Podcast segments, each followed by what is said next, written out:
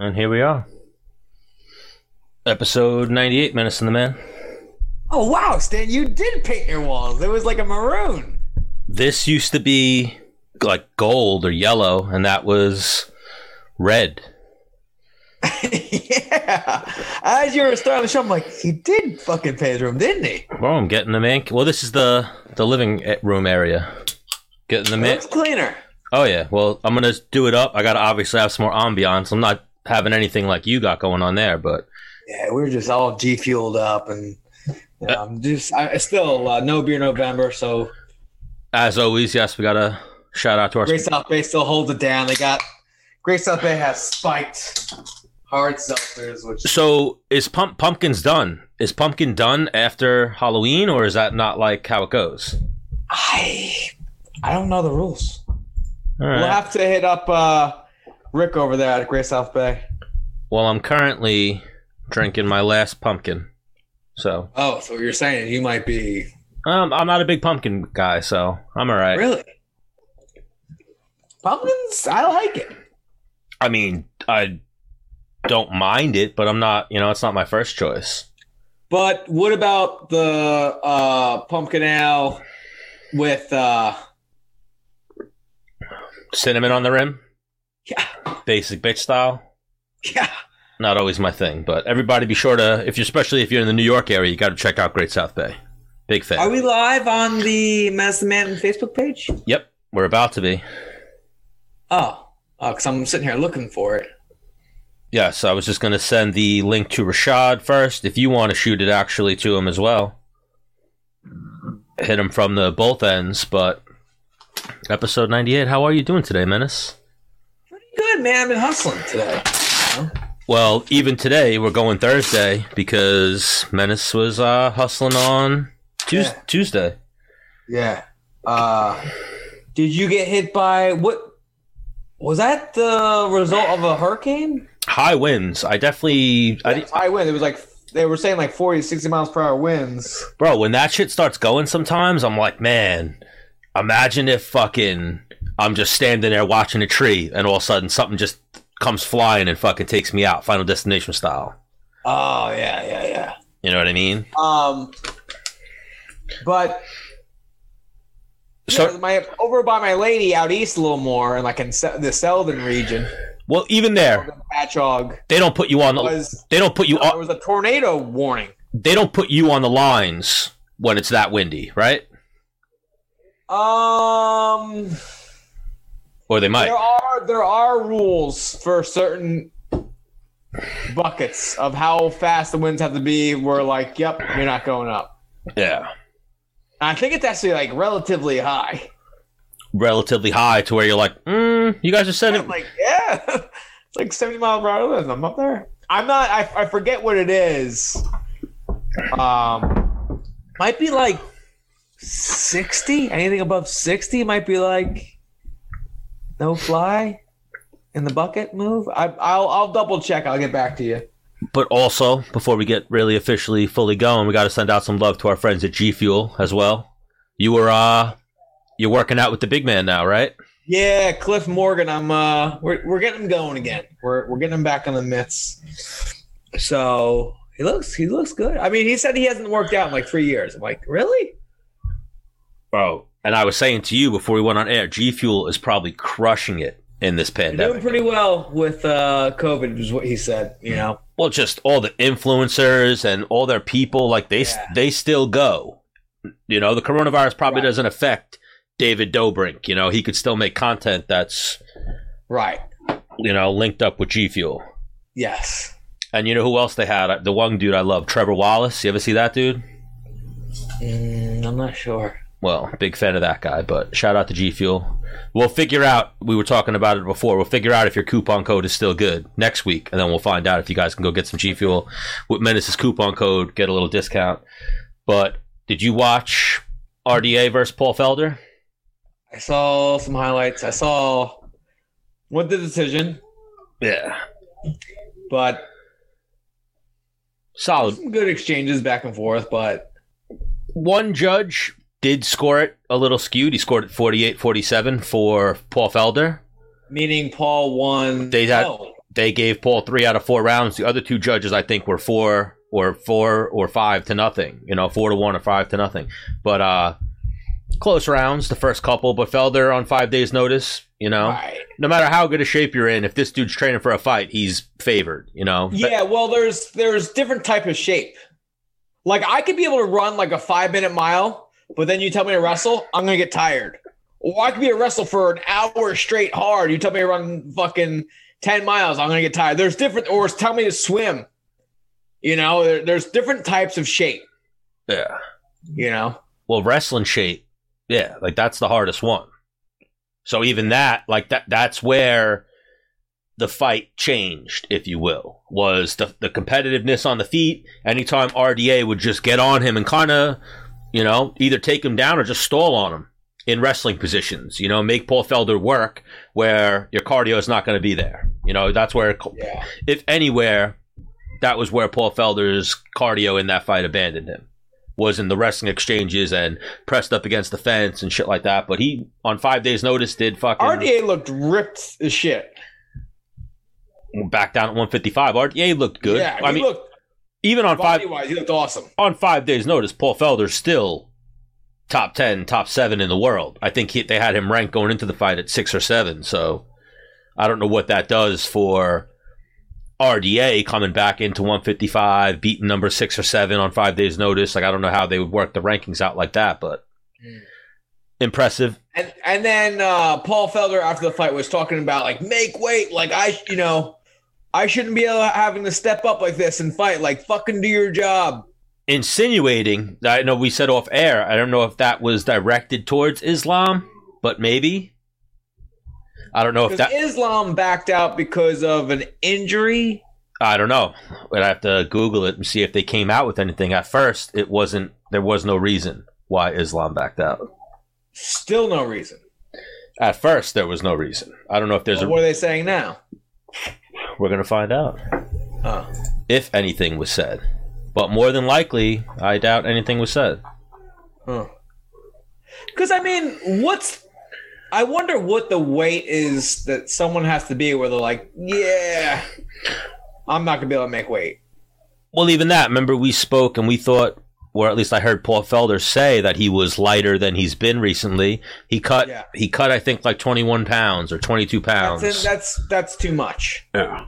That's gonna zap everything. like I think he said either 181 or 178, one of those two numbers. He said after he did like an hour and a half of cardio on an empty stomach, like that's what he weighed. So he probably weighed a little heavier than that, and then tr- started cutting to 155. Jesus. Yeah, but he's tough. He's always in there. He's another long overdue guest, as as is RDA. But Conor versus Poirier official, or Conor, it's official on Conor's end. So I mean, for Poirier, you don't say. I don't think you say no to a Conor McGregor fight. There was some earlier, no? There was a little bit of uh Delay back and forth. Yeah, I don't know. what yeah. I, I the thing I heard with the Tony Ferguson fight, and then I you saw it a little bit with the Conor fight, is apparently Poirier wants his worth, wants to get paid a little bit more. Throw the guy the money. If that is if that is the case, that's the story that's been coming out. Hmm. What was I supposed to look up? Um Got distracted. fuck. Oh, Islam. How did he get hurt? Oh, okay. But Poirier versus Conor, that's a whole different fight this time around. So Poirier, when he was at featherweight, looked like a different person than he looks now. Now he almost looks like a welterweight. That he's Yeah. that he's not Yes. cut. Like I think, like when him and Conor fought the first time, Conor looked bigger than him. Yes. I think he's going to look bigger than Conor now. Huh.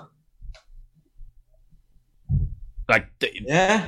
he just looks like he grew He into looks this. like a bigger dude for sure. he grew into this he bigger looks frame. like he's like when he fights now, he looks like he's 15 pounds, like he weighed in 15, 20 pounds heavier, you know? well, I forget who it was. I think maybe Colby or someone. Dustin was trying to say, "I'll fight you at 70. I'll fight you at 65 or something like that because 55 is even tough for him. I think he was younger for 45 and was cutting Yeah. was cutting so much weight that it fucked him up. Like that's one of those things. Hopefully Rashad does make it, but we'll talk to him about with younger fighters. Like, would that be advice he'd give to him? Is the weight cutting thing? Like he went down to as low as 85, but I think weight cutting, like you've talked about, the water's got to come from somewhere, and then you get to a certain point where it's coming from your brain. Yeah. If not the whole time coming from your brain. Or yeah, or fragments from your brain. Yeah. Um. I don't. You know, someone for like Dustin Poirier who's already long. You know, Yeah. gaining the weight where the reach isn't a big, much of a different factor. Like for me, fighting 55ers, even though the 45ers I fought were fucking tall as fuck with reach like a motherfucker. Um, that was a little bit of the reason, you know.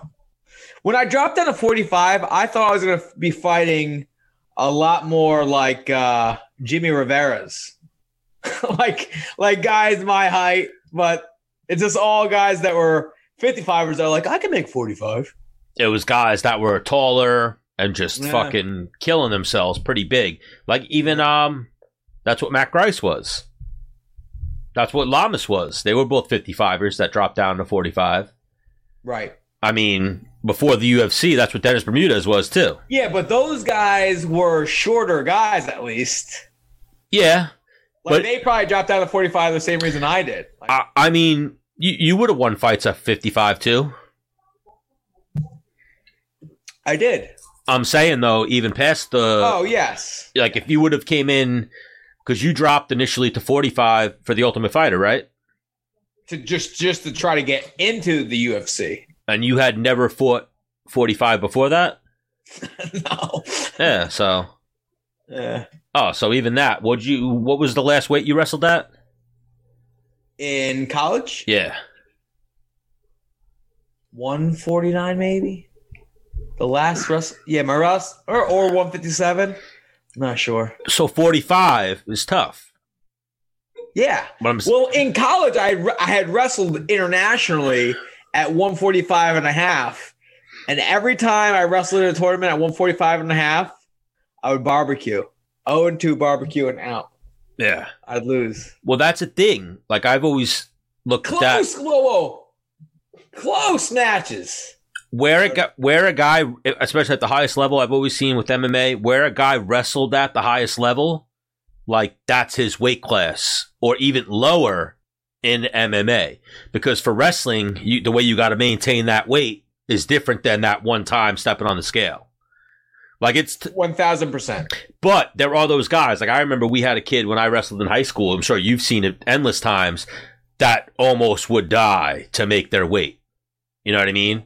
This kid was trying to make. He was like the 96 pounder, but he was and he was like trying to be like the county champ and shit. And he was like killing himself to make the 96 pounds. I remember I was in ninth grade. I was wrestling at 112. I got certified to wrestle at 112. And making 12 and 12 for me, for the most part, was like pretty even, equal, like pretty easy, you know? Oh, it might it might have been 112 actually. It might have been 112 that he. And then in over the holiday break, there was like a two week period off. yeah. I came back. I must have hit like a fucking like growth spurt or some shit. And for me to make 112 was fucking a nightmare. Like I remember one day I didn't eat for two days straight. yeah. Nothing. like I remember something too I saw a lot was kids that did that. Your volume dropped a lot. Sorry. How about now? Say. Let's. How about now? Same. But if your levels say you're good, then you're good. Whatever. No, they actually did lower. I don't know why. We, dude, we need to blow up so we have a guy that's just like, just auto, like auto, a guy that's auto tuned for us. Yeah. What were we just Who throws in graphics, maybe some noises. Yeah. One second. If you want to work for the Menace and the Man, we'll pay you in beer and fucking a good time. Stan will take you out. Am I still low? Yes. Yeah, I don't know why, but I'll be able to fix it in post. But I don't Uh, just DM the Menace and the Man page and you know, we'll check out your application. We'll see if we get you a job in here. But That doesn't. That only pays and maybe a little bit of food, some beers, maybe some G Fuel. me- Eventually, money. Event- Eventually, money. Yeah, depend. Like the better of a job you do, you know. You will get laid, guaranteed. yeah, Yeah. I will buy you prostitutes. No, you'll get laid. You'll come out and you'll eat the scraps. Worst case. But man, this always pisses me off. I don't know why this uh, shit always does it. I think it like tops out or something, and then fucking gets me lower. I don't know. I don't think anybody knows. But I saw that the UFC cut Anderson the Spider Silva. Yeah. They were promoting the whole time before he fought. This is his last walk to the octagon, like his last time. I guess they meant like that we are going to allow. He's like, oh man, I didn't I never said this is my last time. Well, like I said with BJ Penn, they might have learned their lesson that they're like, you know what, we're good on this. We know. Is there like is there any or like give him like I don't know. Before the thing is there's contracts and he's probably getting paid fucking eight hundred thousand dollars. we know this guy's not going to stop. That's what they're. Right. that's- Yeah, especially for eight hundred thousand dollars. They should throw out like, hey, we'll give you eighty thousand to fight this newcomer. Yeah. Do you think we see Anderson turn up in Bellator or one championship? That's so weird. Your volume just came up. I don't even think the fucking mix. Like gradually too. Well, I adjusted the level a little bit, but now, yeah, I see my levels went back up. I don't know. I'll Google it and try to find shit out. But one day, well, I'll figure out how to run this podcast. Until then. But it's one of those things too. I'll guarantee you, I'm number one producer named Stanley doing an MMA podcast in the world. So I have that going for me. You know, you got to look at things like that. You can always spin things into a positive menace. But so we've talked a little Conor, Dustin Poirier. Do you? But also, like, I spoke to you earlier about Conor McGregor, and Chael said this. He said, if you've climbed Mount Everest, when you come back down and you're doing, you know, someone asks you, so you you climbed Mount Everest, what are you gonna do next? Nobody says climb Mount Everest, you know. So Conor's already been the champion. So what's his what's his move? Like fighting people he's already beat? Like I don't. I mean, the, I guess with that, like, well, what's the purpose? Why is he fighting? Is he fighting for money? Then that makes sense to fight Dustin Poirier. You know what I mean? You you already beat him, so you think you could beat him again? He's a draw. You're a draw. In his head, I mean, money, but in his head, he's probably still trying to be a champion. No? Well, the thing is also because Dustin Poirier. Yeah, okay. Let's say let's say the move is to become a champion again. Okay. Wait, go- Khabib just retired. God bless you, Stanley. Thank you. I didn't listen, dude. I was on a rant. Well, that's a new that's a new thing. Do thing. not disrupt my rant with your sneezing. well, that's a new thing. Post COVID, you don't say God bless you no more. You just go look at the person like get yourself tested. Oh, that's right. God bless you. Um, get yourself tested. So, you know, back to Conor. What's his what's he doing? What's his purpose? Um so Dustin Poirier, what's he ranked? Two, three? Up there. So, okay, let's say Conor does want the title again. He knocked off Dustin. Okay, give me the belt. But the thing is, I think Conor knows he can step in and fight for the belt whenever he wants. Conor could have stepped in a few months ago and fought Usman. Right. Usman was like, "You want it." Ali was like, "You want it." UFC was probably like, "Please say you want it." And Conor hit him Do with they? Conor hit him with the crickets. Why not? Well, the thing is, if Conor, Conor can lose. he could fight Usman if Usman if Usman grinds him out. Conor's still marketable, doesn't lose much. You But know, if Usman knocks him out in the first round, then that's different. Is that going to happen? Him versus Conor probably be interesting on the feet. If Usman connects, yeah. But is is well, the thing is, we've we've seen Conor take a shot. Is Usman connecting, or is Conor pulling off that craziness, sliding to the side and catching Usman dead in the fucking face? Or can Conor just talk that shit and Usman like, yeah, yeah, yeah. I can't wait to fucking, fucking yeah. Yeah, like if those two, you know, fought a stand up fight, I'd put it as a toss up. I'd only because Usman's that much bigger, where it, you know, skill wise, Conor's a better striker than Usman. Usman, Usman is fucking good. Usman's really good. Conor's a better striker, though.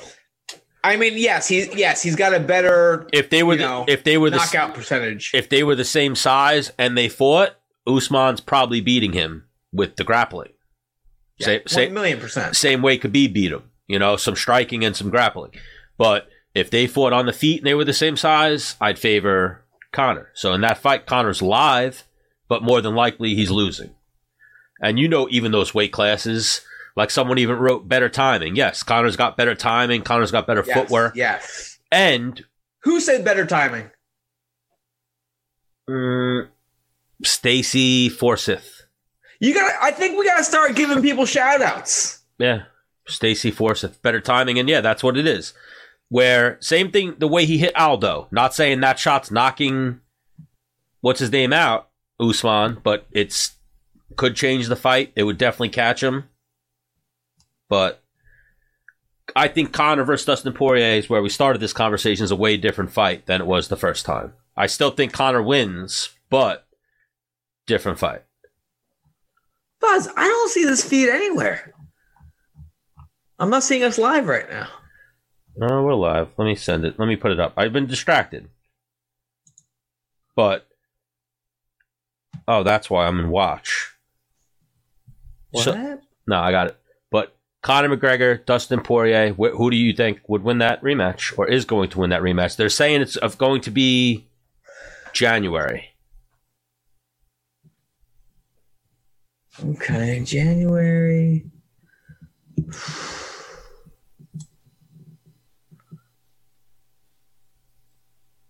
Because the first one, Conor fucked him up. Fucking Conor Hit him in the fucking like top of skull. He dropped. famously did the is it okay ex Herb Dean, I believe. Is it okay if I punch him right here behind the ear? And then set you know, and then went out and punched him right behind the ear. But yes, Conor won the first fight, but different, you know, they were both young then. Different fight. But here, two questions. I'm going to answer two questions right now. Two things that we discussed before. Poirier is number two currently in the rankings. So we got Gaethje one, Poirier two, Ferguson three, Conor four. The two dark horses, Dan Hooker, Charles Oliveira, five and six. Dan Hooker, Charles Oliver. All oh, right. So here's the thing too that I've heard a lot of people discuss, and it's very true. If Khabib is out, tell me another grappler at 155 that's that that dominant. There's only Michael one. Chandler, but he doesn't grapple. You could say Gillespie, but he's not at that level. Gregor- not up there. But even if Khabib, like if Khabib leaves, it opens up the division to everybody. You know, a different style is going to reign right now. It might be Islam coming in and being like, "Nah, I do what Khabib does," but there'll be that two or three fights before Islam gets there, where it might be Poirier, it might be Conor, it might be Chandler, it might be Ferguson. Someone's going to. If Khabib leaves, become the champion right now because What would happen if Zabit was like, listen, cutting the 45 is bullshit. I like to make a step higher. I could see it. He's tall enough. He's taller than everybody just named it, no? I think so. With his Abraham Lincoln looking ass. Why does he look like Abraham Lincoln? Because he does. He doesn't? Is it one million? Is it because of his hair or is, no? Like it just his facial structure, right? It's because of his uh widow's peak or whatever he has, the way his hair is, the way his hairline falls, and his beard. Yeah, And even his facial, his his structure, his op- Yeah. yeah. like his nose is. Looks like Abraham Lincoln. Imagine like, what's the religion where you come back as like something else or somebody else? I'm not sure. Reincarnation? I don't know what religion that Yeah. That's not a Imagine religion. Abraham Lincoln came back for like the third time, reincarnated as Zabit. It's possible. yeah, it's possible. So I'm not seeing a reason why. So the second answer that I was trying to get you, I'm not seeing a reason why Islam Makhachev pulled out. It just says Makhachev withdrew. That's it. And this is the second time that him and Dos Anjos fell out. And now, even here, and we're going to segue this into another conversation, but we've said it. These Russians, and I'm not throwing shade, I'm not throwing any smoke, any stones, anything like that. They don't take short notice fights. No. We No. talked about that last episode. Episode nine. No, no, no. We talked about that off the air Oh, right before we started. It's how Russians and the guys from that part of the world usually don't take fights short notice. In our memory, if you know of it happening, prove us wrong. We'd love to have it. But yeah. another thing is Khabib never failed a test. One of the best ever. But like DC saying recently that Jon Jones is excluded from the GOAT conversation because he has had a failed test. Here's my counter argument. So you'd agree you are who you hang out with, or sometimes you could be guilty by association Yeah. or like the five people you hang out with, you're going to take a little bit from each one of them. So you can equate 20 different expressions or philosophies on how you learn things or what gravitates towards you, whatever. Khabib never failed for drugs in the GOAT conversation. Jon Jones has failed but disputed it. So Khabib is completely clean, but everyone around him has failed before. Oh wow, Stan. So you're going to tell me that he's the only one who was like, no. Or what's the argument that everyone in the room was trying to catch up to Khabib, so they took this shit? Like you, Wow. how I got hip to this was because they were fighting my friend. You know, this Dagestani Russian group of wrestlers were fighting Chris Wade, and they kept getting thrown at Chris Wade. So he fought. He was going to fight the one dude. I forget his name. I think Magomedov or something. And the the guy got pulled because he failed for Melaloaded, which is a like EPO like Right. uh, cardio enhancer. You know what I mean? Yeah. That fight didn't happen. Then he fought Islam. Islam has sat out for a failed drug test. I'm pretty sure for something along those same lines of that type of drug. What's the other guy's name? The one who punched Conor? Um, t- t- uh, t- Tagugadov, whatever is something Yes, like that. Yes. Yes. I'm pretty sure he has a failed test too. he fights at 45 though, right? fights at 45. We have a few of these Russians with some some questionable drug testing history, and granted, it's the same thing like we talked about with whoever it was that offered you like, listen, it's not on the ban list yet, but it's gonna be, or it's Mm, it's not on the ban list yet, but it does what these banned things do. right. That's most likely what happened with them. But I'm just saying, you're going to say that Jon Jones disqualified from. Now we'll segue into that. You're going to say Jon Jones disqualified from the GOAT conversation when He's in my conversation. I don't give a shit. he's the GOAT. Because half the shit he tested positive for were like, like cocaine on a Saturday night at midnight doesn't make you a better fighter. It might. If you're this guy, if you're fighting that night, yes. I'm saying like let's say, but your fight's a week later. You're gonna tell know? me, you're gonna tell me if you met Vinny the Chin with an eight ball in his pocket that's like half done in the parking lot of Neptune's in like 2010, 2010 maybe, you're winning that fight? No chance. Me or you? Anyone in the Or an world, average Joe? anyone in the world, Chin Jitsu all day. Wow. And even we'll get back to the Jon Jones Go conversation. But one thing I did say to you that's funny with the if we go on lockdown again and it becomes a toilet paper shortage, everybody go back to episode 59 and Vinny the Chin gave us a valuable tip. You just got to shave your asshole. So that's what Stan the Man's going for next week. I got a Brazilian wax scheduled. If we go Really? on Where are you going? if we go on lockdown, Brazilian wax. Why you think I should go do it and document it? How much? How much would you have to be paid if it was paid for to get that done? pay for it. If someone, That's it. yeah, I'd pay. I, I, I would pay for it. I would pay for it. Even at this point, like, like I said, if there's a toilet paper shortage, the way Vinny the Chin and this Vinny the Chin was ahead of the game. You ever see those memes when you're like, "We're in 2020, this guy's in 2045."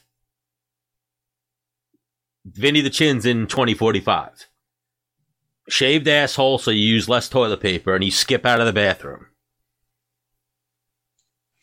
So, but Lenny Lenny Luca, Hang on, I'm gonna one up you. Shave two hole with a lubed up butt cheeks two hole.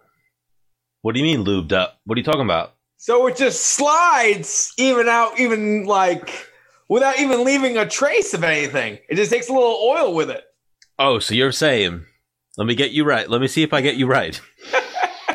you're saying every time before you take a shit, Yes. right here, right here, dip your finger in some Vaseline, go right up your ass. I don't know Vaseline. I would I would think of more of a slippery, like baby oil. All right, so baby oil, dip it in the sex baby oil, dip it in the KY jelly or the baby oil. Right. right up your ass, and like around it a little bit too. touch the tip, and go up there. You got to go up like there. in the cheeks too, the little cheeks where it might. Well, you have enough in the bowl so it goes up to here on your finger. So that way it'll just do what it needs to do when you get it over there. And then you'd think that would just plop it out. I think. But anyway, less toilet paper. There you go for your COVID 2021 and COVID 2022 tip of the week. Shave your asshole. It's from Vinny the Chin. It's not from Menace and the Man. We're just passing it on to you guys. Shave your right, asshole. This is your butt cheeks, right? You're just getting this strip done, or the whole. Lenny Lucarelli said use olive oil. Then, Hang on, an Italian man. He knows what he's talking about. well, Italian man. He then said dip it in Italian bread so you could use it for two things. But I'm not. That's one and done. So if I go finger in the olive oil, get the olive oil away from me. Because if I then go up my ass and tickle around and it's not good enough, and I got to go back in that, I'm not dipping my bread in that shit. So you got to get that out of there. I don't think I'm dipping my bread in anyway, Stan. if I dip my finger in it once, I might, but but Vinny the Chin, COVID twenty twenty one tips. You- When so next week you're getting your tush. If if they put us on lockdown, if they don't put us on lockdown, then no. All right, lockdown. I to find somebody. We're gonna film it. When they Stan getting when they announce a lockdown, I'm getting my shit waxed. I they, did they announce a lockdown last time? Yeah. They said you have a couple days. We're locking the place down on Tuesday or whatever the fuck it was. They didn't go news flash. We're locking it down starting right now. They didn't do that. Well, it didn't apply to me because I'm essential. always essential. Even before you were part of PSCG, always essential. But Bingo. back to this. We'll circle back now. Jon Jones, GOAT. Khabib, listen, Khabib. Love you. Love you to death, Khabib. Think you would have or could have Yeah. s- surpass Jon Jones eventually, you need more. You need more title defenses, dog. You need more title defenses. Jon Jones has been doing this shit since he was a little kid, since he was 21, 22, 23, whatever he was. Yeah. Who just Which messaged? that can add a little something to the GOAT conversation. Like the dude's been a champion since he was 22. 23. But you're close. But still, the record, he's the youngest He's champion. the youngest champion. and even what's funny is yeah, and what's funny even about that is you see people that come in now, and it's like, oh my god, Maycee Barber, Edmen Shahbazyan, I'm sure that Sage Northcutt. You've seen a bunch of people that came in and have said something along. I don't know if Sage said it, but I know the other two did. You've seen other people that come in. They say, "Oh, I'm gonna be the youngest champion in UFC history. Get ready, Jon Jones. Get ready." And what happens to them? Whammo! They meet a contender and they get fucked up. They lose. They get their. They either lose, injury in the fight, get their shit pushed in and get fucking smoked, or just doesn't happen. What happened with Jon Jones? Jon Jones was like, "Do it, do it, win." I'll, don't know how to fight correctly. I'll disqualify myself. I will hide under the cage from the drug tester and I'm going to win this, you know, like doesn't matter. And why were you hiding under the cage? Because I just smoked weed and I was paranoid, you know, like that, that was his reasoning for hiding under the cage. Could it have been PEDs or some other dumb shit? Maybe, but I don't care, you know, like here's, here's why the argument gets deflated. It's similar to like the election. When your guy wins, yep, no cheating happened. When your guy wins, everything's good. The thing with Jon Jones is everybody or most people have been on the lines of cheating in combat sports. Or they know somebody who has cheated in combat sports. They've lost fights. You know what I mean? Like you could do steroids. That doesn't guarantee you're going to win the fight. Right. Not at all. Like there's been guys that have done steroids, been juiced out of their face, and lost. So A lot of guys. yeah. So why do we? Why are we? I get it in baseball. You can put an asterisk in some of the records, but why are we disqualifying Jon Jones when we've also seen people use steroids and lose? It's not like you use steroids and everybody is twenty five and zero or whatever Jon yeah, Jones is. but it just makes it. It gives you an edge. One hundred percent. It gives you one Yes. million percent. But other people might be on it. Other people have lost Yeah, on it before. sure. Like so, that's well, that's even where I'm going. Do we give Khabib the ultimate pass because he never failed the test, but everyone around him failed? Mm. It's a tough question. Yeah. Did, did you? I mean, to, to be honest, the a goat in any sport to me is stupid. yes. Ab- oh, a- Like, listen, absolutely. I'm just defending Jon Jones that he should. I got yes. He should- like you know. Kobe Bryant was the goat. No, Michael Jordan was. No, uh, Wilt Chamberlain was. I I don't give a f- like. I don't. Hang on, they're all really really good. Yeah, well, it's similar to even baseball. So it's like, no, Babe Ruth's the best. So well, I think it is. I think people just like to argue. yeah, so you're telling me this fucking guy from like 200 years ago, when the league was all white dudes, they all, Oh, Babe Ruth, yeah, like they all smoked cigarettes. Like he's, right? He, he was fat. yeah, like he's up there. Maybe he's in the conversation because of statistics, but you're telling me he's the best ever? No. Like the MMA. So even those other sports, though, that's what made this a conversation. The greatest of all time is from boxing, basketball, baseball, football. So they adapted it to MMA. Who's the goat of football? There's too many positions. But here's journalists and media adapted it to fighting, and they're like, "Oh, he's the goat. He's the goat." It's not a real thing. Tom Brady, right? It's not, but it's not a real thing. You know what I mean? Yes. Sometimes there's those clear examples, But then there's always the argument. We'll use Michael Jordan as the example. Michael Jordan's the GOAT. The argument is Kobe was better, LeBron was better. And then you got to weigh these. Like MMA, it's Khabib or Jon Jones. We don't fucking know.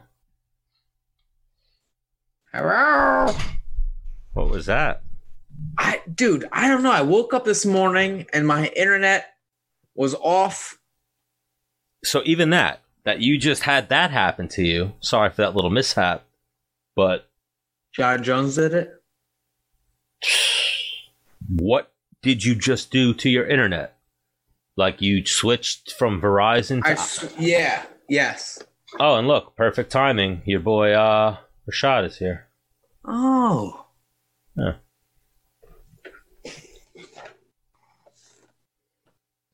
But you switched from Verizon to Optimum and they're playing games with you. I don't know. I'm not into it. Just not into it. Yellow. Rashad. What's up, man? What's up? Oh, what's up, player? Not much, man. Hey, hey, hey, hey. What's up, man? How you doing? We're, we're trying to do it. You know, we're we're over here. We're trying to make it. You know. Yeah, I hear. Hey, do. Hey, man. Whatever you got to do, you got to do, man. I feel that.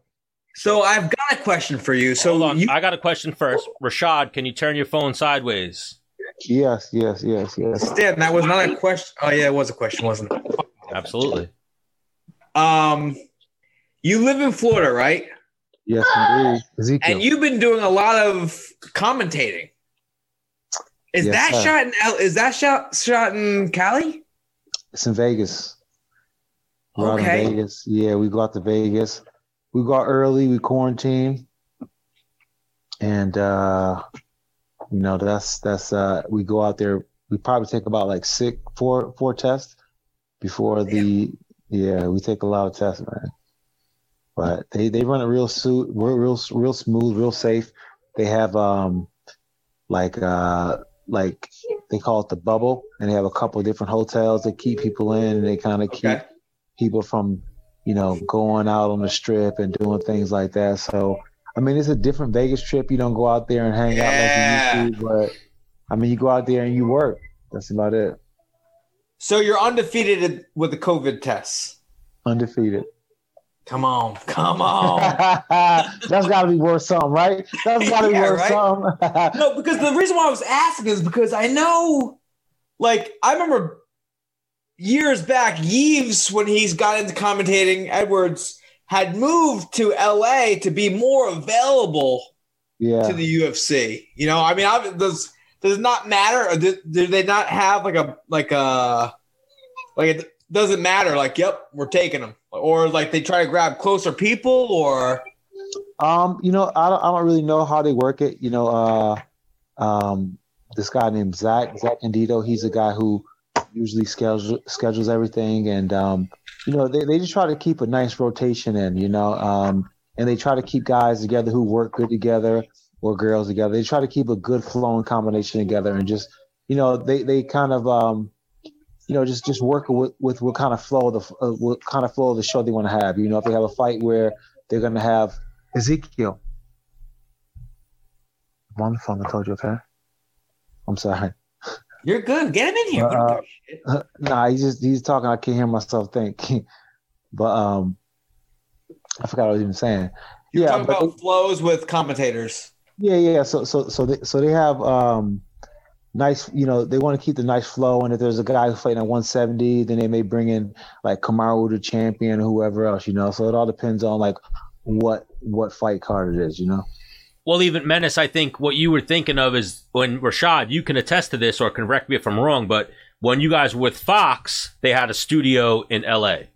Right. Yeah. The studio was in LA, and now that was something different. Like that, it was better for him to be uh, probably there and be available and be on the West Coast. You know, I probably could. I probably could um, have definitely gotten way more gigs being if I was if I was on the West Coast, but I just never really felt comfortable about making that move. You know.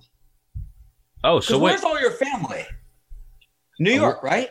Coast, yeah, Niagara Falls, New York. Right. So it's a it's a quick, you know, what's that? Four hours, three hour flight. Uh, it's about three three hours. It's about three hour flight from Florida. Right. Florida. That's that's easy. I mean, That's across easy. the country, That's- it's like, motherfucker. Yeah, it's it's like the middle passage, man. I'll tell you that right there. I mean, it's a hard, it's a hard one sometimes. You know, you just gotta, and if you don't have a good like, you know, seat with some good space, and you get a messed up middle seat, Yeah. oh my gosh, it's killer. It's killer. Like a, mi- a middle seat for six and a half hours. You're like, fuck me. And and you're cutting weight. You're like, yeah, UFC, sick. Thank you. Why the UFC would middle seat you guys sometimes? Well, I mean, I th- they I think they ask you what you prefer. yeah. Is there they I've always gotten it. is there any psychopath in the world that's like middle seat all day? That's what I want. Nah, you know what? I I, I listen. I, I'm a person that uh that that can take sit in any any seat. Really, to be honest, sometimes I can do a middle seat as long as I got that neck pillow. I can sit in any Right. seat. Yeah, yeah. Um, but given the choice, are you an alley guy or aisle guy or window guy? I'm a window guy all day. Window, window, windows my windows my zone. I like to look out the window. You know, Right. get get my imagination going. You know what I'm saying? Look out and just see the flat Earth and just you know what I'm saying.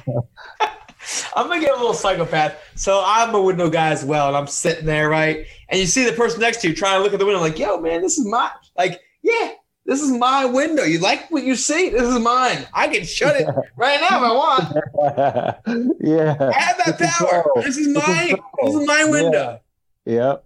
The control, because like you know, you got a lot of control sitting in the window seat. You too. You're sitting there. You're like, oh, you want to read your book? Oh, you want to go to sleep? Oh, no, you don't. I want to look out the window right now. I want to look out. I want to look at the sun right now. Right. Because you've never been in the middle seat or the aisle seat like, yo, my man, can you open the window? Never. Close the window. I've, I've definitely seen people say, yo, like, can you close it? But you could also be like, motherfucker, can you see I'm looking at this motherfucker? Like, we got time. Like, I got something. I got to do something. I got to look at the window. I mean, I, I am. I will though. If somebody like fall asleep and they're not being responsible with their their windows duties, then I will put the window up on them. Like if they fall asleep and they're looking out the window, I'll Oh, you'll help. you, you're helping them out. and raise it and, close it down. I'm helping them out. You know what I'm saying? I'm helping them You're out. the right thing. That's what I like about you. When was, right, when, right. when was the last time you talked to Mama Rashad? What's that? When was the last time you talked to your mother? How's she doing? Oh, she's doing good, man. She's doing good, man. She's just uh, maintaining. She's maintaining, man. She's just doing her thing. You know, Did she uh, say anything wild that you can uh, imitate? R- R- R- Rashad, look, I, Rashad, I ain't with this Donald Trump, Rashad. R- Rashad, Trump gotta go, Rashad.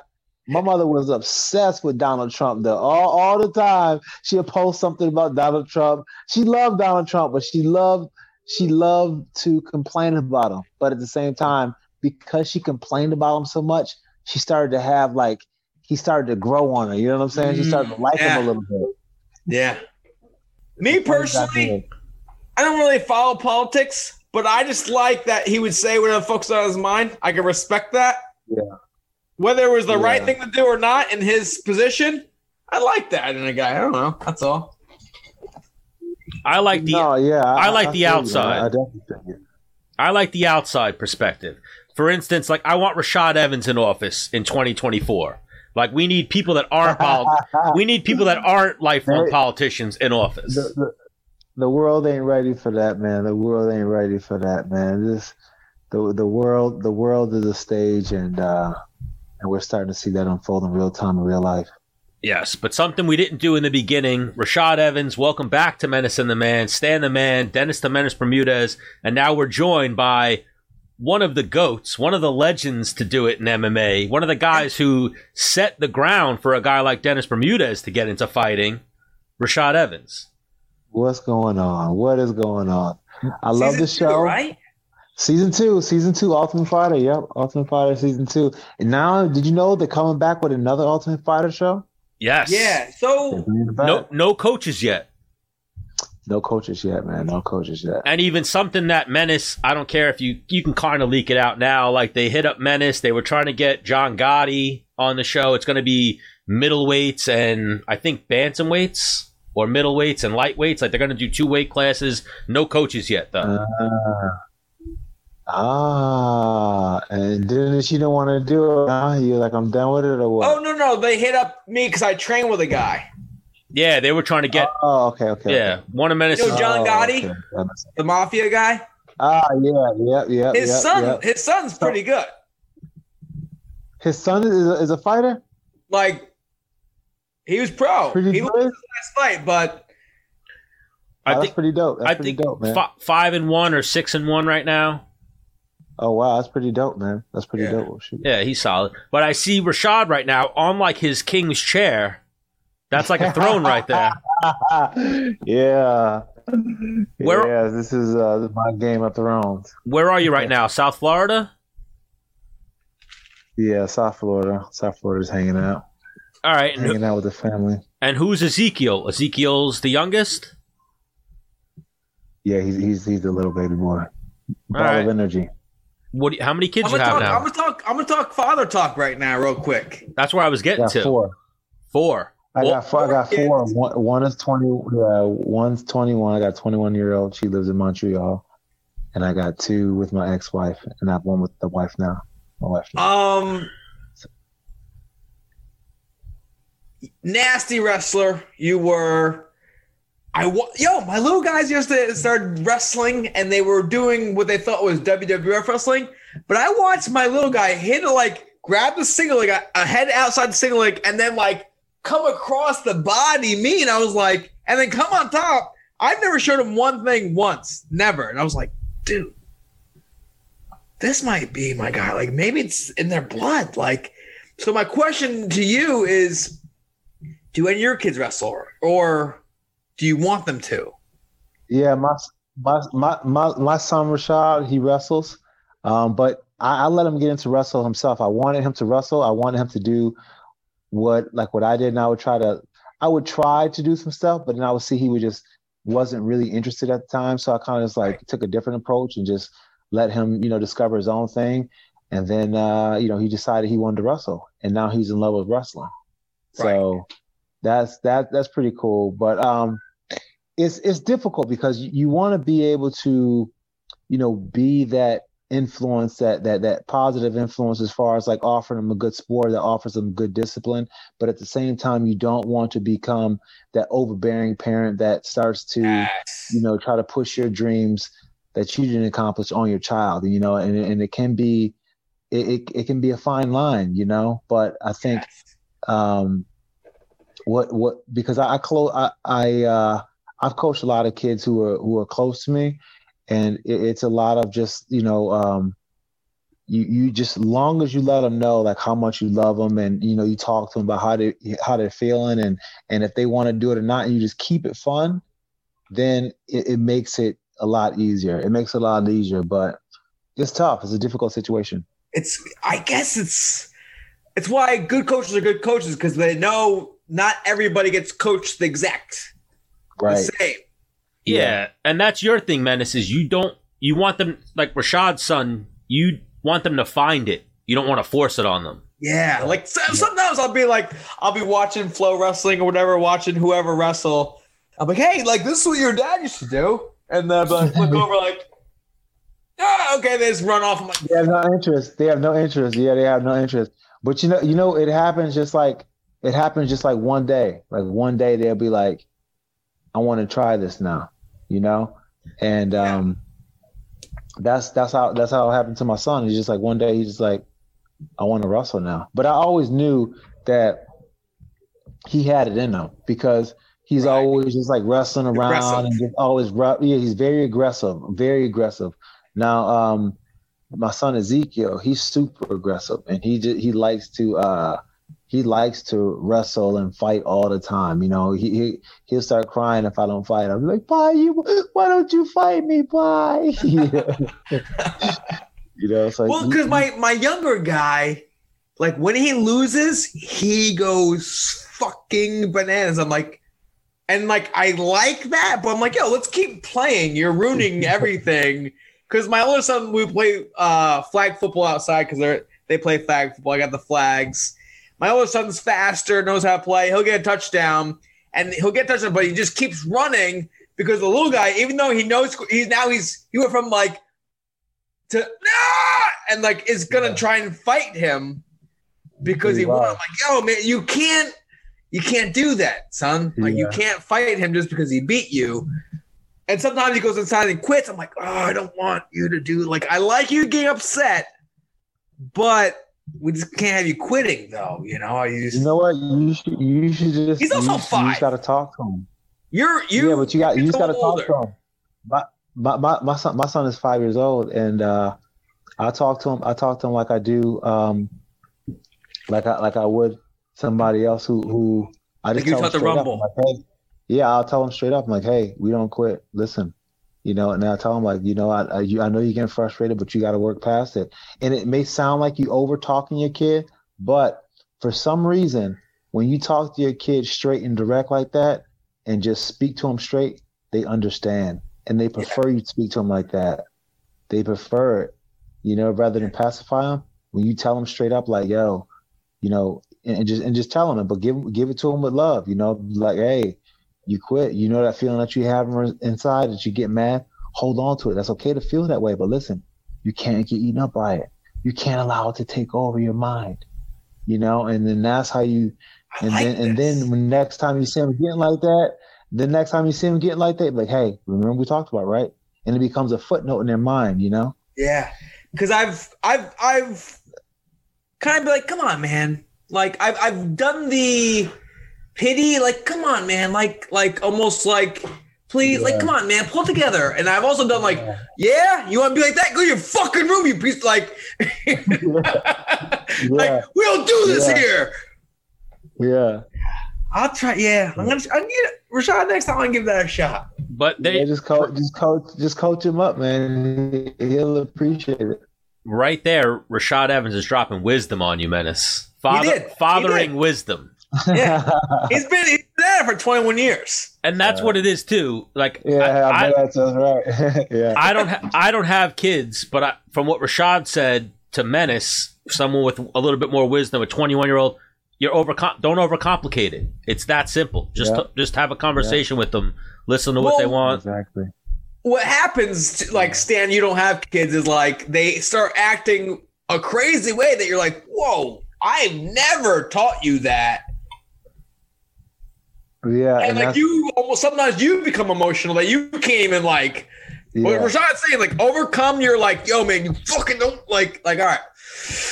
So what do we got And on then- the what do we got on the age difference? So we have the 21 year old daughter, and then we have what's the youngest? five years old. Oh, okay. So that's a wa- Yeah, that's a yeah, that's a range right there. So yeah, I went. I went. Well, I mean, I started super early. I started when I was 19. Like when I, like I heard my first kid when I was 20 years old. When I first turned 20, and uh, you know, it was, it was something else. It was, it was a tough period of my life, but it was one of those things that just made me grow up quicker, become a man faster, and become more accountable for for my actions a lot sooner. You know, so um, that that was when I was young, and then now uh, it's different though. It's different being a father now versus being a father back then. You know what I'm saying? And um, I felt as if like you know my first daughter, you know she, know, my first kid, she kind of like taught me how to be a parent. You know what I'm saying? And like I was learning how to be a parent by parenting her. You know, and um, it, it was it was a it was a difficult time, but at the same time, it was one of those things that I just it was it was the best. It was like one of the best experiences. I look back on those memories. I'm like, man, I don't even know how I did it, but it, I did it. You know? Yeah. Because when did you start fighting? That's what I was gonna say. Like, so when you started fighting, you had the daughter, just the Yeah. daughter. Yeah, Yeah. yeah. I, I just I just had a daughter. When I started fighting, um, I was 23. I just graduated from college, and I mean, and finishing college alone with a daughter. Because Rashad, one thing you may not know about the menace is I had a fake kid. I dropped out of college my senior year. Whoa, whoa, a real kid. He was real, but it, you weren't the father. It, after two years, it turned out not to be mine. no. So from the age of 20 to 22, working two jobs and doing college, I dropped out my senior year. oh man, Then when I found out it wasn't mine, I'm like, someone's got to get fucked up. I just saw Rashad. Yeah. Cr- I just saw Rashad cringe for you. He went, "Ooh." ooh, I, yeah, that's that's a tough one, man. That's a tough one because you are doing the right thing, and you know, and you've and you and you are owning it, and owning it is the hardest part about about being a young parent. yeah. You know, there, there's such a there's such a um a, like a, a letdown and almost a shame with that comes along with it. But when you own it and when you start, you know, becoming a parent, you know, all of that stuff, it just kind of like falls away. And you sound like you already got to that point, and it just to have that ripped away from you, Yeah. that sucks, man. Well, the thing was, it was while I was just me in college, it was become an All American national champion. That was the goal. School, like, maintain a just just be eligible. That was it. Then when I had a kid, I'm like, holy shit, Yeah, I got to become an All American. I got to be Dad of the Year, and I need to get on the Dean's list.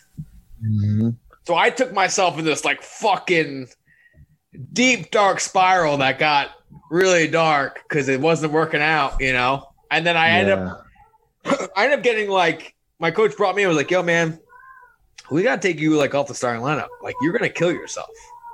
Like you were Damn. like, yeah." And uh so then I still have my scholarship and shit like that. I just took a step back, started fucking dudes up back up in the wrestling room, got on Dean's list. You know, I mean, it was it was weird. The pressure of right. Is very very real. You know. Oh my gosh, it's so real. It's so real, man. It's so real. So did you I mean, become an but, I all mean, while you know, had a daughter? Yeah, yeah, yeah. Insane to me. I did. Yeah, I did. I did. You know, once once I had my daughter at that young age, um, you know, I, it gave me a new purpose to drive for. And then there was a period where, um, when I went away at Michigan State, you know, uh, I would only get her in the summer times or on like in the spring and stuff like that. So, you know, it allowed me to just focus on on my sport, but at the same time, or in school, but at the same time, it was, you know, it was really hard to be away. You know, and Yeah. it was kind of like, but I always, I always just kept focusing, knowing that, like, you know, it was going to pay off, and You're doing it for not just yourself. Right. Yeah. And I, I just needed to get out of Niagara Falls, man. Niagara Falls is the place where dreams die, man. You know, there's so much talent that that that comes out of Niagara Falls or could possibly come out of Niagara Falls, but the the area just has a suction on people and they just can never seem to escape it, you know. And um I was able to get out and I didn't want to go back. You know, I always have a lot of respect for home and and um you know, for the people at home, but for me, just home wasn't it just wasn't a place for me. You know, once I've left that area, I quickly outgrown it and I couldn't go back. You know, Yeah. I've seen bigger.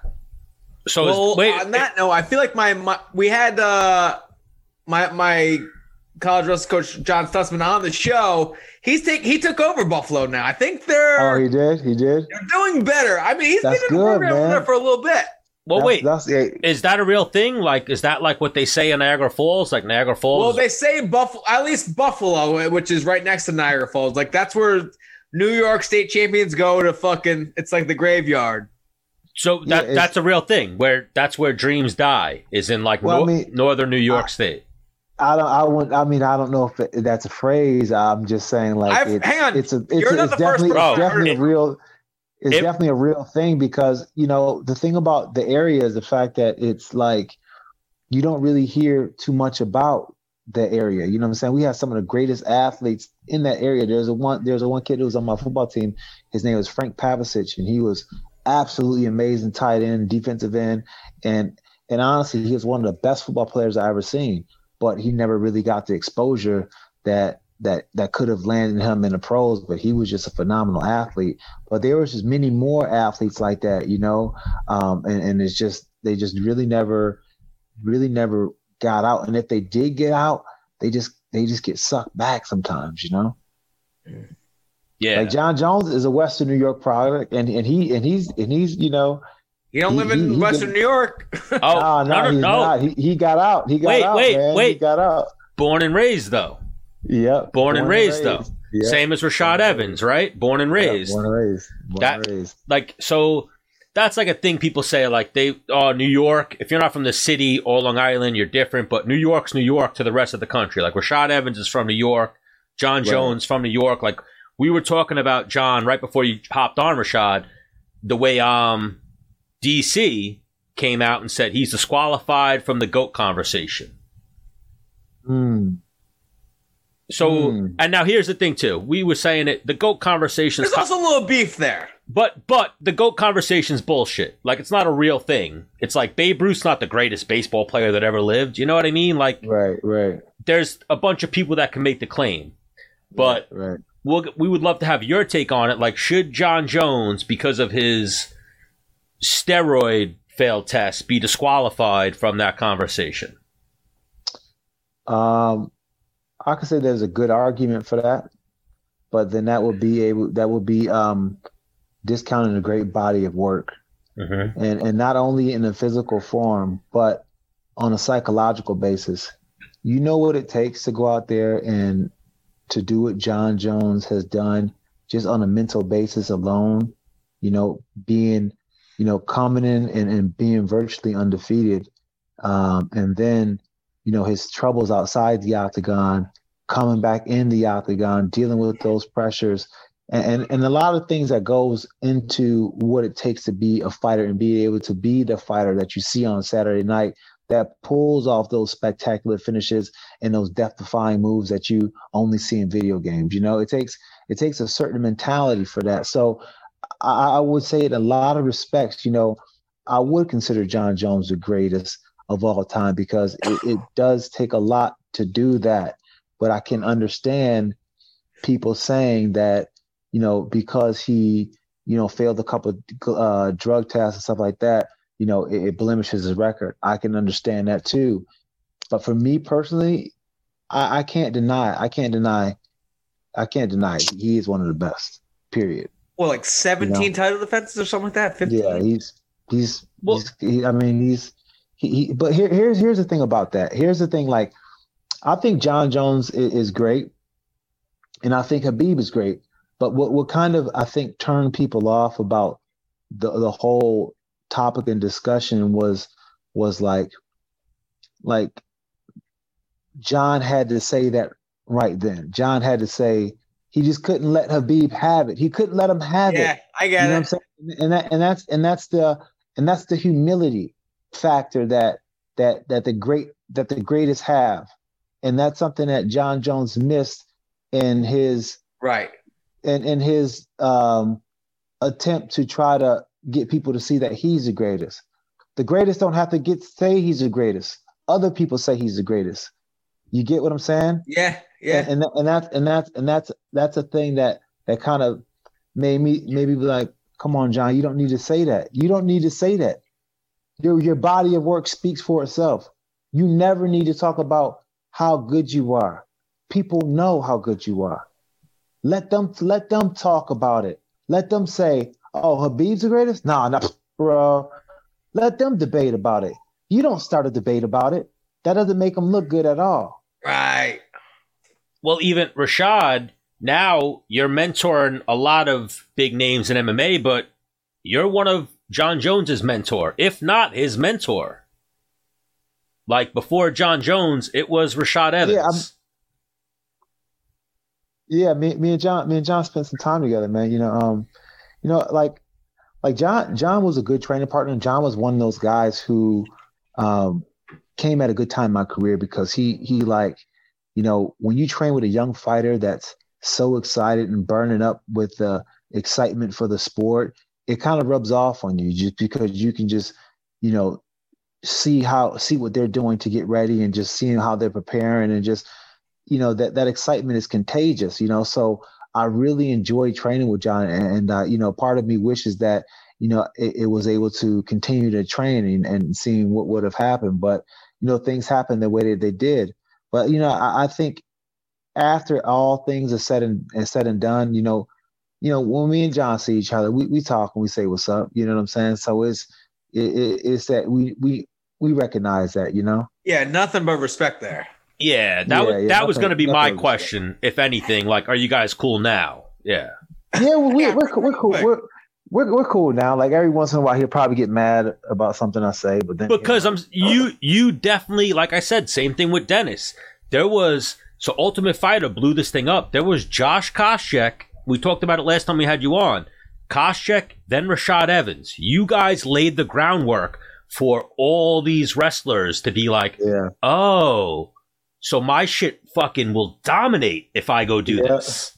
Yeah. Not Yeah. win, Absolutely. not win, dominate. Like Koscheck showed it, but Koscheck had those holes. You came in and were undersized at heavyweight and were like, I'm gonna wrestle fuck everybody. And then here's, Everybody. here's a crazy thing about it. Like I wasn't even like the the dopest collegiately ranked person to do it. You know what I'm saying? Like like like when people like in college is like, yo, that's Rashad from Michigan State putting in work like that. You know what I'm saying? It just wasn't it wasn't something they expected because I wasn't the guy having my name called at the nationals or you know what I'm saying? I, I wasn't one of those those those marquee names in NCAA wrestling history. So, you know, to, to hear me going out there beating people it's like, dang, that, like the dude who beat Greg Jones, you know, because I was that's what I was gonna say. Known for was beating Greg Jones. You do have that win. Yeah, you I have that Greg Jones win. win.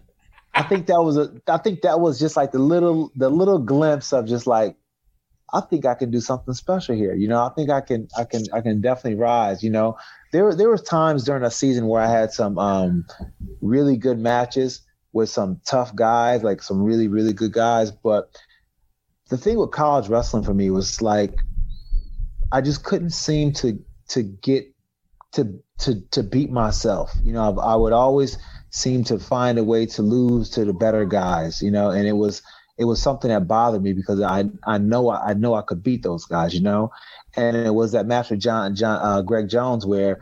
Um, they were like everybody was like, "Oh man, you got Greg Jones next," and it's like, "Well, well, you had a good wrestling career, man. I mean, you know, it was my senior year, and they were like giving my eulogy, and I'm just like, man, I still got one more match left, and it's like, I mean, you probably can get like tech fall, and they're like talking trash, and I was like, these people are so disrespectful. So I was like, you know what? I'm gonna go out and just wrestle the way I want to wrestle. Like, like I felt like my whole career I was wrestling the way the coaches wanted me to wrestle. Yeah. But then when I just wrestled the way I wrestled and was like flamboyant and showing off and pumping my shoulders and putting that sugar on them, they didn't know what to do. they didn't know what to do. They never see nobody act like that in a wrestling match, you know? Right. Because we had uh, Mark Hall on a couple weeks ago, and we were talking about how once your wrestling career is over, you somehow become like 25% better.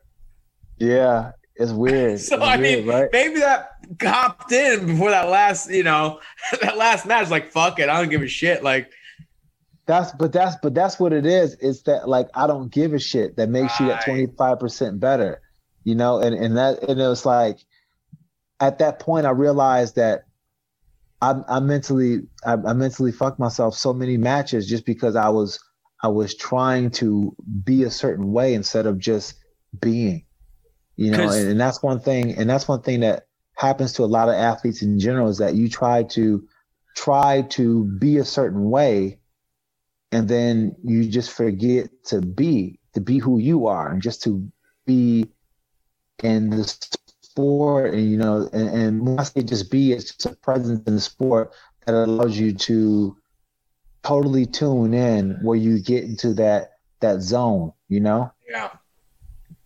Oh, for sure. And even like your hat could be hung up right there. Like I beat Craig I beat Greg Jones. Like I'm good. And you went on to do that much more. Like Yeah. what what is he? I think he had three or four losses in college. Like something disgusting. Like he was really fucking good. And Rashad Yeah. Evans is one of those guys. Yeah, Greg Jones is a beast, man. He's he's an animal, and um, yeah, he, he was he was he was one of the um, he's like one of NCAA's like Hall of Fame wrestlers, you know, with it, one of the best and pristine records, and have so many titles and stuff like that. I think he has three national titles, three national Yeah. titles. So, So he's he was he was an animal, quick. man. Yeah. Um, Rashad, did I ever tell you how Greg Jones stole a wrestling match from me in college? No, how I'm wrestling against like one of his All Americans, uh, Yargi or whatever, and like he was beating me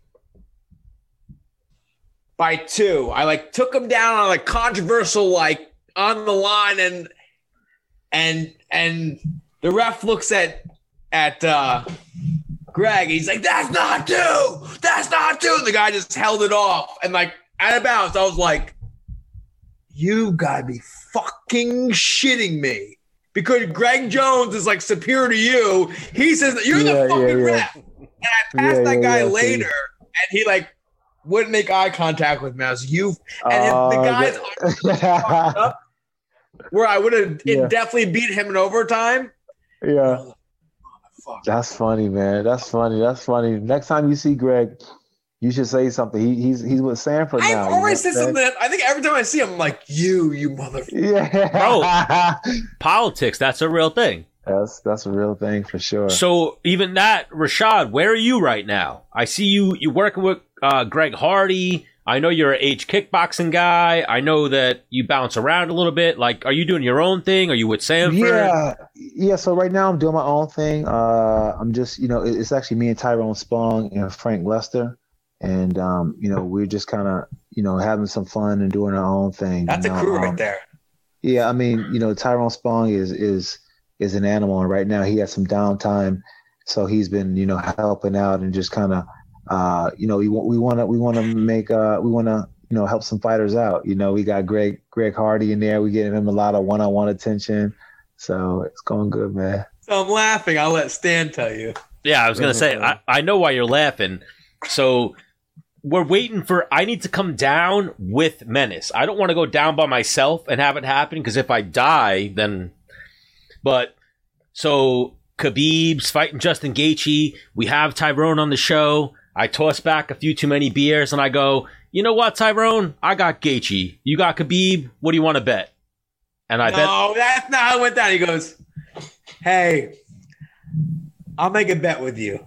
no, no, no. One body shot. Hang on, before Wait, wait, Ty- wait, wait. said Ty- who he had. He goes, "Yep." Ty- wait, wait. Tyrone says I got Khabib, and I went. You know what? I think I'm going Gaethje, and he went. Well, we can make a bet if you want. And- no, Stan, No, no, no, no. No, no, no, no, no, no. There. That's what you can rewatch. Is Tyrone said we can make a bet if you want in his accent. We can make a bet if you want, and I went. Oh, we can make a bet. Tyrone Spong said this. Yes, and I thought great content. I'll get a body shot from Tyrone. Drunk me, sober me. I texted Menace like, "Yo, I'm in serious fear for my mental health, my my like physical well being right now." And then Khabib demolishes Gaethje. I lose the bet, whatever. But then even when I'm talking to Tyrone with Menace, and I say we'll make the bet, I'm not even done letting out the terms, and I say the bet is a body shot, and Tyrone's like, deal, deal. I don't care what you got. Like I don't care what the bet is. So wait, Tyrone Spong owes you a body shot. yes. Oh my god, are you serious, I tried to save Oh Stan's life. my I was like, "Hey, Tyrone, dude? Can we hit the organs?" Oh my God. He's like, "No, Oh my your friend will be pissing blood for." Oh my god, yeah. Listen, Tyrone, he broke three of my ribs before I fought Phil Davis, man. Ooh, w- Sparring him and training, with a body shot. body shot. How else would he do it, Stan? Like Just blowing body in? shot. No, no, no. A leg, a, a kick or a punch. A knee, yeah, the punch. A knee or a punch. It was a knee, it was a punch. It was a punch. All right. Body shot. I don't think this is going to, trust me, Rashad, I don't think I'm going to do well in this. It's not going to go well, but I, we were going to maybe come down this weekend, but Menace is having Thanksgiving with the Bermudez family. So maybe before the end of 2020, we might come down, but maybe the Yeah, beginning come of down, 2021. Come down. We we uh, you know, we we got a nice little space. We have a little fun and just you know, let you take that body shot.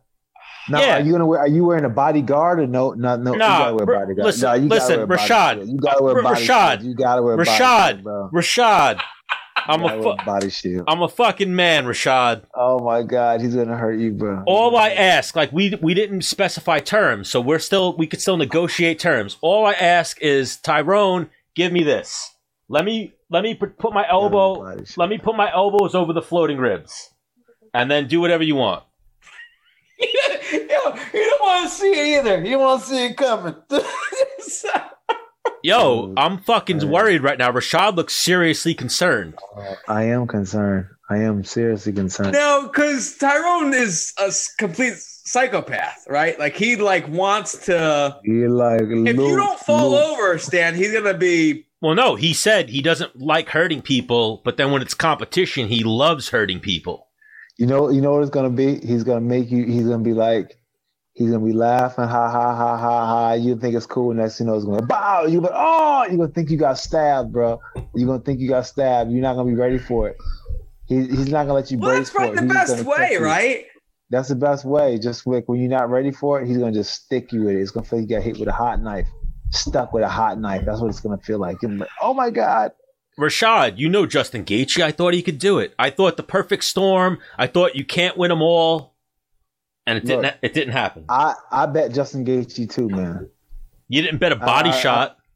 No, I didn't bet that. I just I just bet I just bet with my faith. I, I bet with my word. I didn't bet with no, nothing else besides that. I wasn't definitely crazy enough to definitely I wasn't definitely crazy enough to bet Tyrone Spong a body shot over that fight though. What's what's the only only a crazy money for bastard do that. Rashad? Huh? What'd you What's say? the equivalent in money for that? Like, yo, I bet ten grand on Gaethje. Yeah, that's that might be What do you? A million? like- a, a million dollars? I might die immediately. Yeah, Immediately. you're not worth a million dollars. I'm saying Look, look, whatever. You, de- you, de- you definitely you definitely might immediately. a little bit. immediately Ung Lasung posted, Have you ever heard of Houdini? And he was like, You're gonna die the same way Houdini died. And I was like, Oh, maybe. How did Houdini die? Because so Houdini used to do this thing where he would take body shots. So one day apparently a guy walked up to him unsuspectingly Tyrone. a guy named Tyrone walked up to him unsuspectingly and gave him a body shot when he wasn't ready and I it like like it. and it like ruptured his fucking something. His- Spleen? something. I'd have to do research, but Houdini died from a body shot. Really? Yes. Yeah, that's dangerous. What? So what I was thinking, if you did the body shot in front of a hospital, I feel like you're good. I'm gonna do it at Sanford MMA where they have maybe a doctor or two on they got a medical staff. Yeah. And then I, I've just got to say, like Tyrone, the, my blood is on your hands if you kill me. So just I think Tyrone. I think he'll let you wear a shield, a body shield. He honestly, you might have to wear a body shield because listen, Henry. Henry's a professional, and when he punches Henry with the body shield on, with the body shield on, Henry like, oh my god, oh, oh, oh, wait, wait, wait, wait, wait. He almost made Frank throw up. so you, hold, him- hold, here's the culprit, Rashad. This is the exact culprit. It's it- it's called oh my, it's called a, a massive IPA from Great South Bay oh, Brewery. Oh yeah, Eight, oh. right? Yeah, these beers are stronger than regular beers. I drank two of these, and then I was like, Tyrone, body shot. And then afterward, I went, whoa, Oh. like whoa. And so then, maybe drink two of those before the punch. There you go. I mean, there's a part of me that's like, go. maybe, maybe I bring Tyrone out for drinks, and then I say, you know what, do it now, and then I get it done now. Because even Rashad, we talked about it last oh. time. You remember my, you know my boy from Florida, Dave, with the magic tricks. We talked Oh, yeah, about it last time. beast. So I'm gonna come down there. I'll get Dave showing Tyrone some magic tricks. Then all of a sudden I spring it on him, hit me now, and hopefully he doesn't kill me. But I don't think you want to brace for it. Yeah, I, I think if you here's the thing about it, I feel like you if you brace for it, the kind of punch he's gonna give you is gonna end up hurting someone else. You're gonna end up pulling another muscle. I would just be like, yo, Tyrone, whenever you feel it's right, just you just give me the touch. You know, just just let me feel it. Hmm. Just give it to me. And he's Just- gonna be like, he's gonna.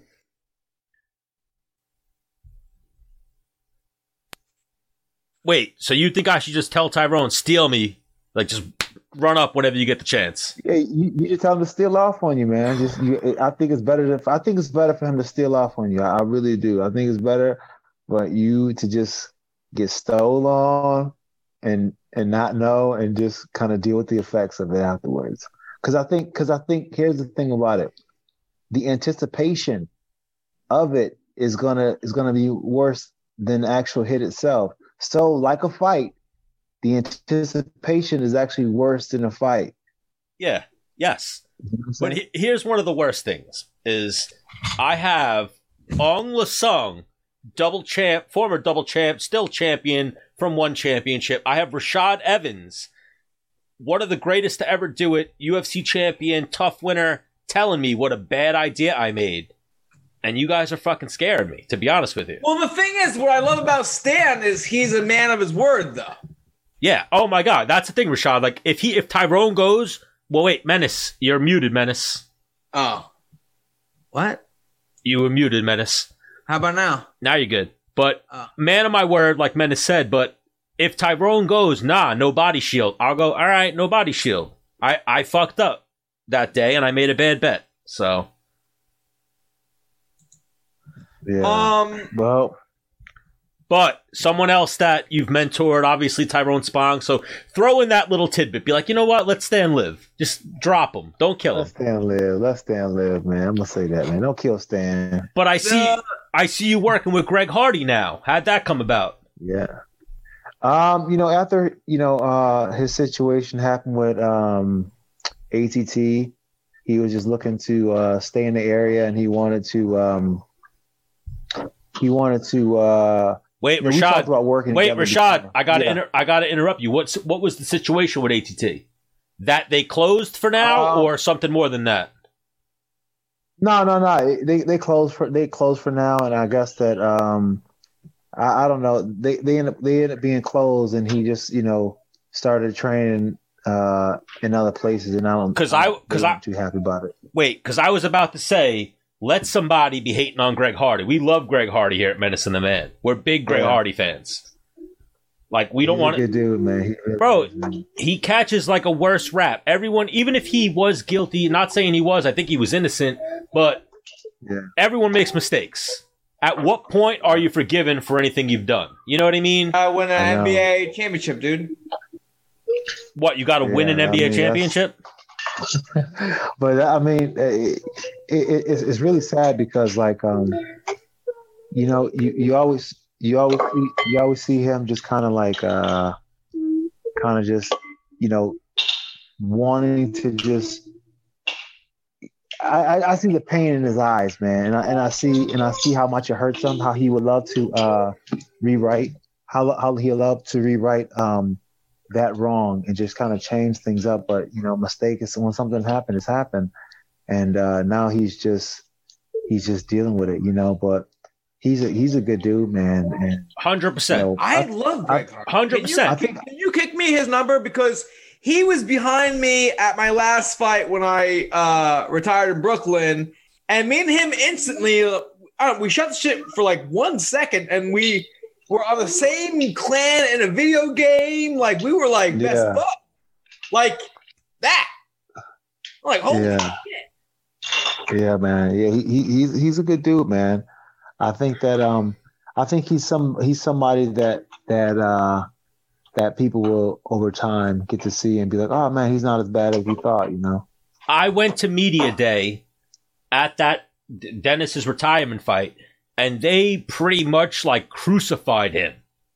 Like they didn't ask him shit about fighting. They just kept asking him like, so, and then this person would ask it a dumb way. Then the next person would walk up, ask the same question, and I was just like, dude, like ask him a fucking fighting question. Like let the Oh. guy.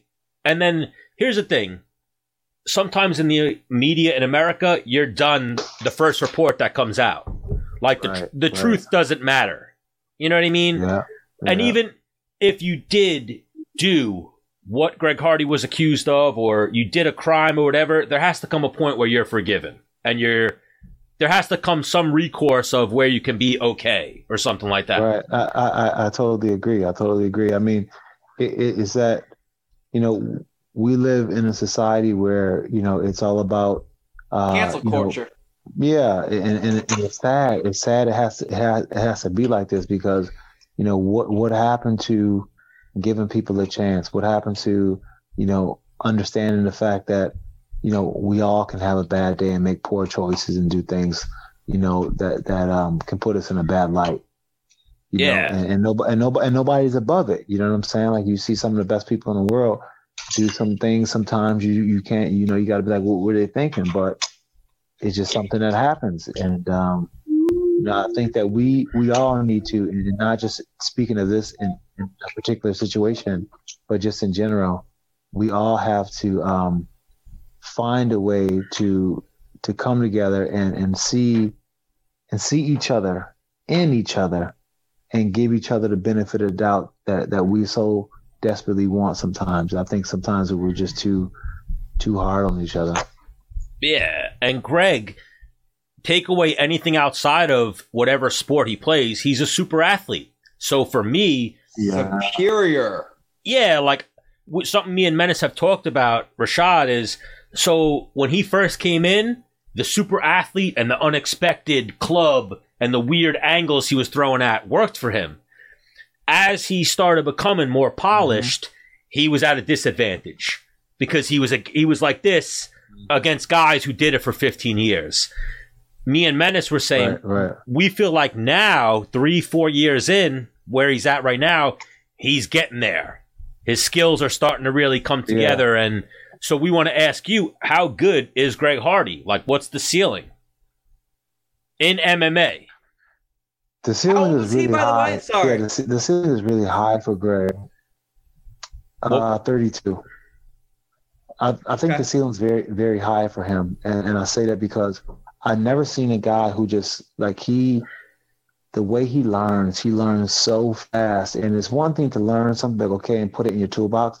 But he learns something, he puts it not only in his toolbox, you see him executing it the next training session, you know, so his, his absorption rate is super super fast and you know um, a a big part of understanding uh, how to coach them is understanding how to teach them you know like greg is somebody who you have to be uh, very patient with when you're showing them techniques and stuff like that and just kind of breaking it down from a you know a perspective in which he he knows from before from football and things like that so once you're able to make it edible for him he just soaks up everything so fast, man. I think sky's the limit for what he can do. Because did you play a little football ever? High school? Yeah, I did. I did a little. I did a little bit. I did a little bit. So it's easy bit. for you to translate things like, yo, when you do this in football, this is like this in MMA. Yeah, it, it- was. It was. It was fairly easy for me to just kind of, um, you know, translate things over and, and to get him to see this is the position that you do here. And and some of the, a lot of times he was doing the position naturally, just in his movement, but didn't really understand it. You know, didn't understand the why behind it. And I think that's that's one thing that a lot of coaches don't do. A lot of coaches want to show you the moves, but they don't really want to teach you the the concept that goes behind the move. And I think understanding the concept, understanding the why Yes, the you're doing why. the move is is is the is the foundation of the move itself because it it lets you know why you're able to pull it off and why you're not. So not uh, not only when you're in a cage, you're not just pulling off move, you're putting together a whole conceptual package that you're trying to put for a guy. You know what I'm saying? Like it's it's a concept that you're trying to display and you're gonna, you know, implement it with all these different tactics in order for you to get to your achieved goal. So we'll we'll wrap it up with you here soon. But like, what's Yeah. what's the future for Rashad? What's next for Rashad?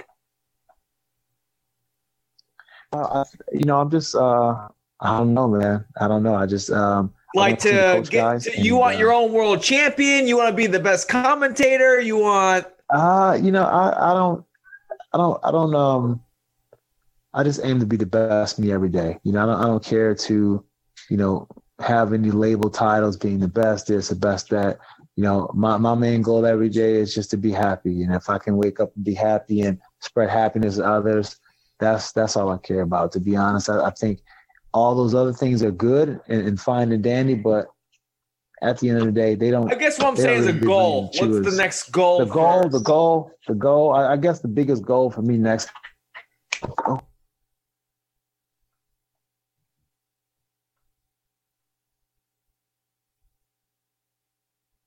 We lost your audio, Rashad. You're muted. there we go. You got me. Yeah, I got you. Okay, sorry about that. Um, my goal, my next goal would be, I guess, um, I would like to build a team, and I would like to build a team and and, and, do something special. You know, I want I want to be able to give back to the to the sport has given me so much. You know, and that's one thing that I am. Uh, I I really hold myself accountable for. You know, I've been very blessed to have some of the best coaches in the game.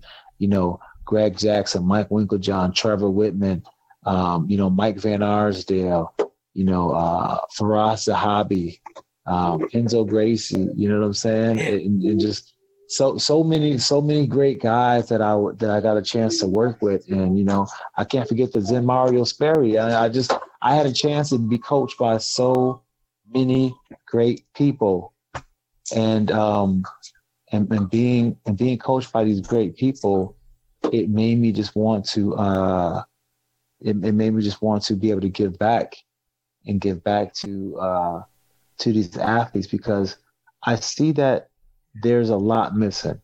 You know what I'm saying? Yeah. There's, oh. there's a lot missing in the game.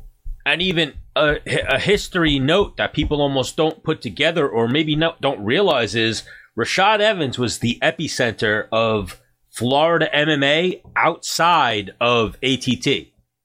Like yeah. Blackzilians and what is now H Kickboxing, that all came from Rashad leaving Jackson Wink, going to Florida, and pairing up with that little group that he did that formed the Blackzilians that now has they rival American Top Team. Like that's yeah, yeah like that's neck and neck right there. Yeah, man, it, it, and, and it's crazy when I sit back and think about think about it. You know, just think about this whole journey that that I've been on, and, and, and the decision for me to move here and to start a gym and to, you know, it, it was crazy. I never would have thought it would have become what it is right now. You know, and for what started off as me as just a, a private a private gym, you know, it was it was just something for me because after the whole team fell apart with the the, uh, the the Jones thing, I was like, you know what? I didn't want to have a team anymore. I just want to have guys come in the gym and help me get better. And we kept bringing guys in, and guys just stayed. And before you know it, we had a whole team. And now something you built and you helped, you know, put on the manifest. Put manifest. That's what perfect yeah. word. Perfect word, menace. But I was going to say, put on the runway to take off was something that's about to happen now. The best welterweight in the world, Gilbert Burns versus Usman. That's a derivative or a product of shit Rashad Evans put in place. Yeah, um, that, so, that it, it, really is. Hey, that's, it's that's, a good problem to have. Great problem. Yeah, it, but Rashad, you know both of them. I'm sure you're closer yeah. with you're closer with Usman. I'd imagine. Is that a tough situation, bro? Yes. Yeah. So, like for someone like you, you've obviously done a lot of work with Gilbert. I'm sure too, right? Yep. Yep. What happens there for you? Are you rooting for Usman? Are you on the fence? Are you? Are you gonna watch? Are you gonna be there? Um, you know, uh, my my my loyalty is uh, you know, it, it, would always be Usman. You know what I'm saying? That's that's my guy. But I have a tremendous amount of respect for Gilbert and uh, and what he's done to to get to the spot where he's at. You know, he's a very tough competitor in a lot of ways. And this is going to be a very tough fight. You know, um, you know, they know each other very well, intimately from from training together for so long. You know, they came up together. You know, they they they uh they they were puppies in a game together. You know, back in the day when we were you know breeding these guys in the gym back in the Blackzilians, and you know these were the guys. You know, he was, you know, the, these are the guys who were just battling it out every single day, trying to get their opportunity. And um, you know, they they cut their teeth together in the UFC together in the black in the, um the Blackzilians versus ATT. So they they have such a deep connection with each other, and um, it's gonna be it's gonna be a because they know each other. So, where are you at now, Rashad? Where is this? Where are you and Tyrone training people? It's not a public gym, right? It's private facility. Yeah, it's yeah, it's a private gym. You know, we, we train we train people uh, most of the time at his place. Um, you know, sometimes I'll use uh, the gym that that um, the XPE gym. Sometimes I use that gym. That's the gym that Henri was at, the uh, H Kickboxing 365, because now they're in Sanford, so they're in Deerfield, so that's a different gym. So, uh, so I you wait, you, you could answer that for me. Is it they're not still over there? They're not still at both places? No, no, no. Well, they, they go back and forth. They go back and forth at both places, but primarily speaking, they're at they're in Sanford most of the time. You know, okay. they they have a great facility there. Like like with a great lounge room, lockers, and they got like a full they got a full professional like sports thing going on over there. So now I'm not trying to. I don't know if it's rattling up feathers or anything like that. Why is Rashad not in with Sanford? Why are you not a head coach at Sanford? Um, well, I mean, that's that's that's their thing. You know what I'm saying? That's that's something that they've, uh, you know, once I was it was an athlete, and once I kind of, you know, stepped away and was just, you know, doing my own thing. They did their own thing, and they grew in their direction. You know, and Well, well, my question is, if you're going out on your own and doing your own thing, why wouldn't it, you know put it under one roof? Because if Rashad Evans and Dean Thomas open up a gym in South Florida next week, that's competition. I mean, we just might. That that that's serious competition we too. just might. We just might. We just might. Who knows? But uh I, I don't I don't think Henri's one to be like this guy. He fucking me. Like, hey, I think he'd be like, man, I want you to do No, good." I'm not saying like that. Like, if you- Yeah, I'm just I- saying, why wouldn't they be like, "Yo, Rashad, let's head coach or assistant, you know, in charge of MMA or something," as opposed to seeing me on the outside, seeing what you and Dean are doing, or what it looks like you and Dean are doing in photos. I don't want if I'm It'd be tough because I mean, Rashad, you can come and go whenever you want right now. here. here It if, would if, want to lock down to a, you know, listen If- to your if- schedule. if They I'm can't, wait wait right? if if I'm American top team, I don't want Rashad out there training people.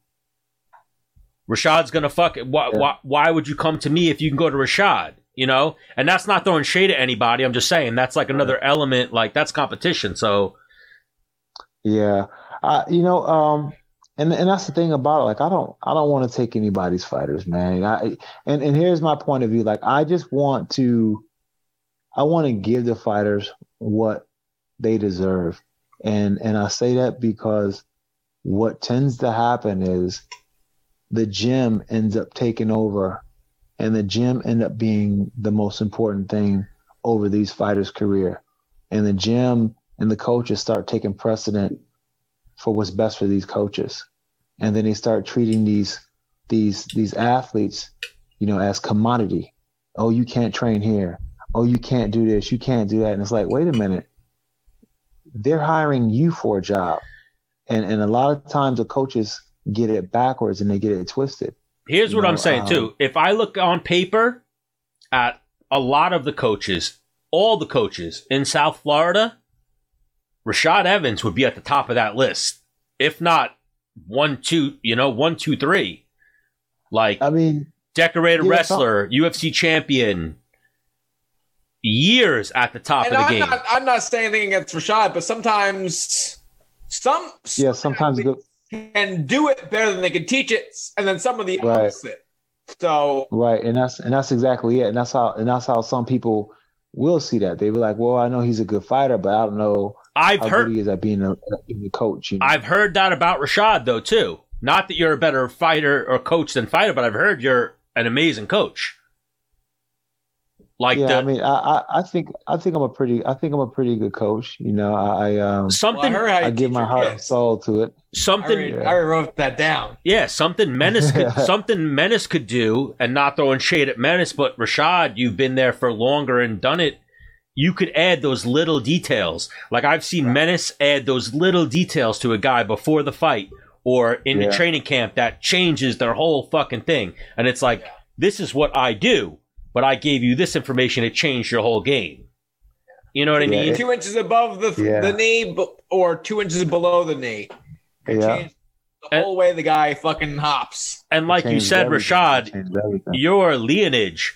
So a lot of things like jujitsu, like so, oh, my lineage is it started Renzo Gracie, then it diverted to all these people. Yeah. Your lineage of who you trained with is ridiculous. Yeah, it's, it's you know, and, and I think about that. I'm just like, man, I've trained with some some amazing, amazing people. You know, it's it's it's amazing. Like you know, when when I think about it, I'm just like, man, I've I've had so much knowledge and and I'm just like, you now I'm going through some of my old notebooks that I've had when I trained with, you know, Aldous Gracie and you know uh, all these different great grapplers, and I'm like, man, I need to start pulling out some of that stuff now because now now I'm coaching Greg, you know, you know, big guys don't move the same way as little guys. So now I gotta start thinking of, you know, things that I've done when I was going with those bigger guys, you know. So it's um it, it's a journey, but it's something that I never thought that I would get so much joy out of.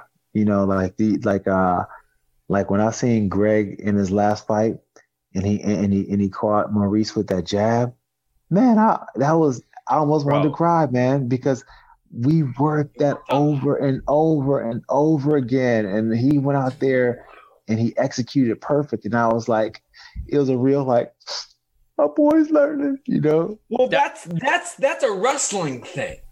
Yeah. Like, how many coaches have worked with you and be like, put so much time in you just because they want you to see good? Yeah. And then MMA, people see you do good and like, Right, right.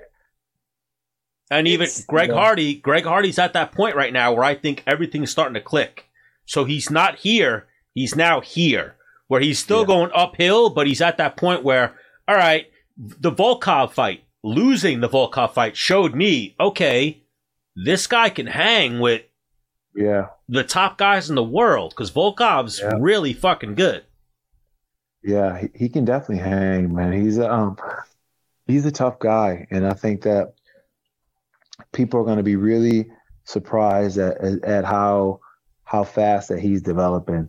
Yes. You know, so how, how fast that he's he's growing. is it open to the average person to come train with Rashad? Uh yeah, yeah. Uh, right right now, right now what what I've been doing is I just been um you know Plug- just plug just it right now. Very private. Yeah, just I just been making it private right now. Like I just you know um been focusing on Greg. You know, making a whole camp just dedicated to him, and um you know towards like I think maybe next month and, and definitely January, I'm really gonna start doing more on a consistent ba- basis as far as like doing classes and doing things like that and you know um doing something for guys who want to do MMA doing something for people just normal people who want to learn how to how to scrap and get in shape you know All right. have fun Rashad, I'm sending I'm sending you a guy. I'm right, I'm sending you a guy. a guy. You you right. you've actually no no we talked about it before. You party with him once or maybe twice. He's okay he's friends with my boy Dave who does the magic tricks. He's my cousin. He Okay. um you know you ever hear of Christian Tolik? Kick, former kickboxing coach from American Top Team. He's a oh, okay He's an old ATT guy. He knows um Yeah. he, he knows Cavalcante and Santiago. He knows them well. So okay I'm gonna send him your way. But he's looking for Okay, somewhere to start training. He keeps telling me I want to go to H kickboxing. I want to go to Sanford. I'm like, dude, you're not ready. You got to like walk before you can, you know, crawl before you can walk. Yeah yeah for sure for sure man But I got a guy I'm sending you. Last thing before we get you out of here, Rashad. I got one more after you, Stan. What do you have? Because I was gonna go Tyson Roy Jones. oh What do you? it, and then I'll. So, what do you think about this, Rashad? I know you could probably still fight in the UFC right now and win some fights. You know what I I mean? like to think so I like to think so Absolutely. I'm sure Mike Tyson or Roy Jones could still fight credible heavyweights or light heavyweights and win the fight. But are they they're obviously going to be old past their prime is the expression but they're about to fight each other. Almost like what's the question here? Uh, not who you think's going to win like buy or sell. Are you going to how do I think it's gonna go? Do I think it's gonna be a good fight no like you uh, buy or sell you're, obvi- I want that too. you're obviously going to tune in you Right. don't do you really pick a winner in this fight like i don't even know what the question would be here but let's talk Are about they both losing? I mean, no, I I think I think it's I think it's something that um is going to be exciting. You know, I think when when you see Mike Tyson and just see how he's been moving, like Mike Tyson's been looking looking phenomenal, like looking like the old Mike Tyson. His energy level is up. His wanting to fight is up, you know, and that's something that Mike Tyson's always struggled with. He's always battled with himself with just his why and why he's doing this. But now, you know, he's been able to find this peace inside himself, this deep, this deeper peace inside himself that is allowing him to um, enjoy it, enjoy every part of it, enjoy the the the grind of it, enjoy the the the whole attention of it all, you know. And um, this is a different Mike Tyson competing. Now you also got uh, Roy Jones on the other hand, who is, you know, he's like you know, he he kind of feels like, oh, everybody's counting him out. And you know, from what I've seen of Roy Jones, you know, he's been training and looking phenomenal. He's got some size to him now. He's still got a speed. So this was supposed to be an exhibition where these guys are, you know, not really gonna uh, hit each other, but um, you know, both these guys got some ego, and uh, the minute somebody gets hit with one hard punch, it's going to be a full out fight. But my my thing will be here. My thing will be, you know, um, you know, they they've you know Roy Roy's had more of a fighter, more of a fighting career after his prime. You know what I'm saying? So now to be, does that play a factor in his ability to absorb shots from Mike Tyson? That's what Stan was telling me before because I was like, I think I got Mike Tyson all day. He fucking knocks people out. And Stan was like, Did you know that Roy Jones was a champion after Mike left? And I was like, No. Roy was winning fights against competitive guys two, three years ago. Yeah. Mike Tyson hasn't fought competitively in 14, 15 years. Yeah, but he's also been caught and slept by some of those guys too.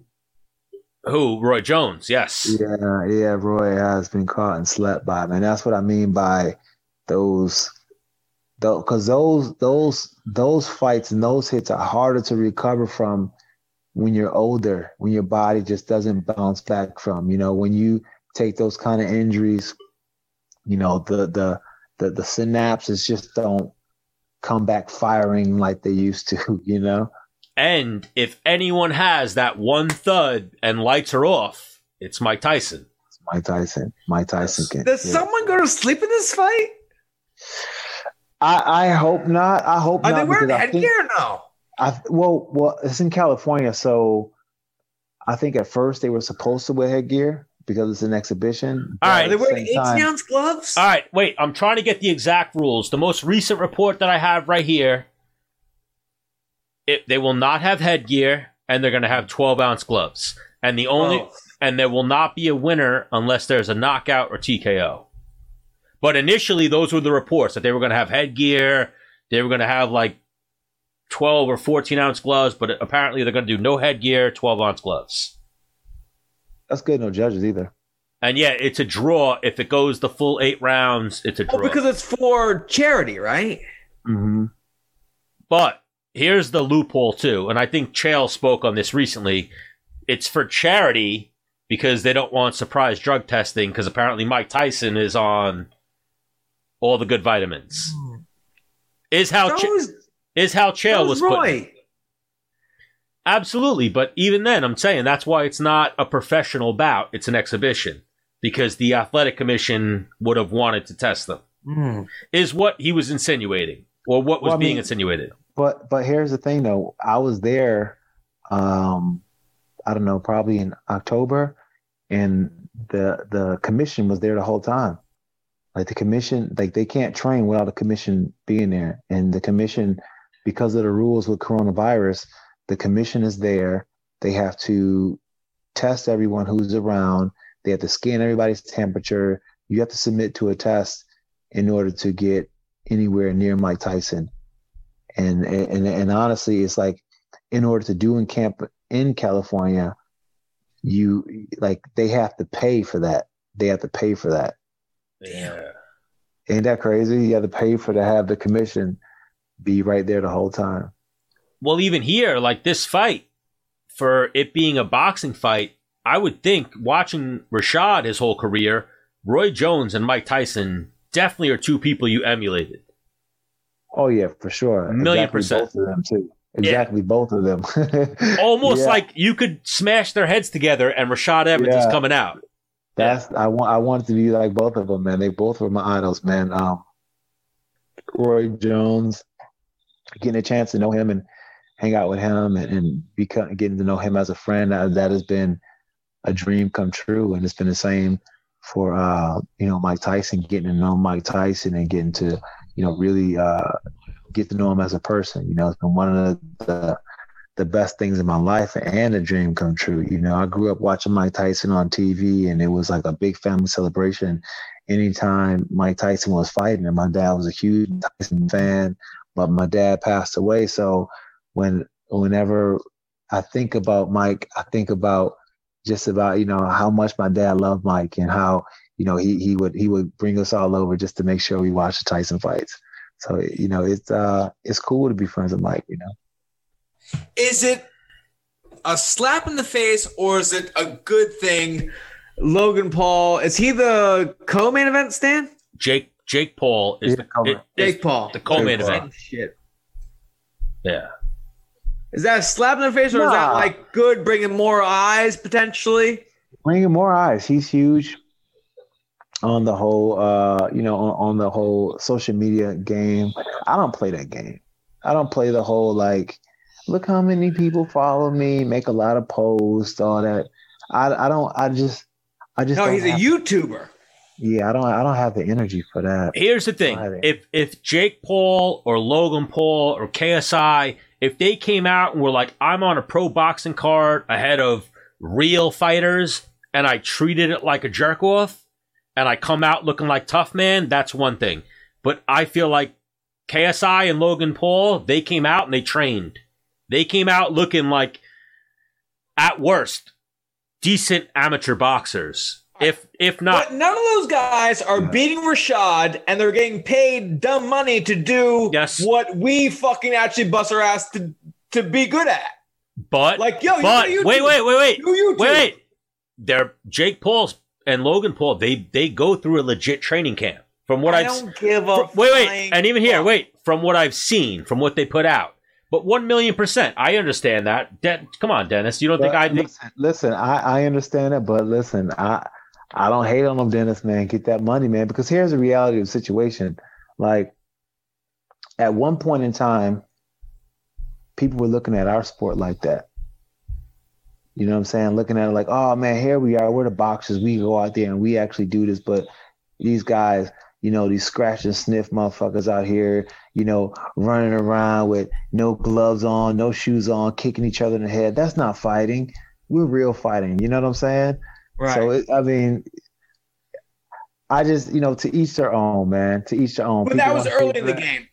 Any of those boxers now look at it and go, I'll knock him out on the feet, Yeah. right? I mean, it's it's it's crazy money though. But they're they're them they're them YouTube stars. Those YouTube stars, they get millions and millions of views for like.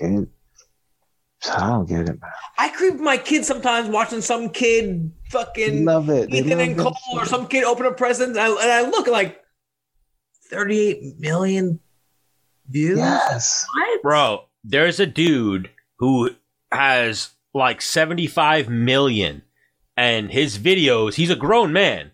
His videos are him playing with Legos. Oh well, uh, let's see. Hold on. Like him playing with Batman Lego and that's his whole YouTube channel and he's fucking huge. Rashad, where'd you go? I got one more thing and I'm letting Hold you on. go for real. My my phone. Hold on. I'm trip is tripping. What's your one more thing, Menace?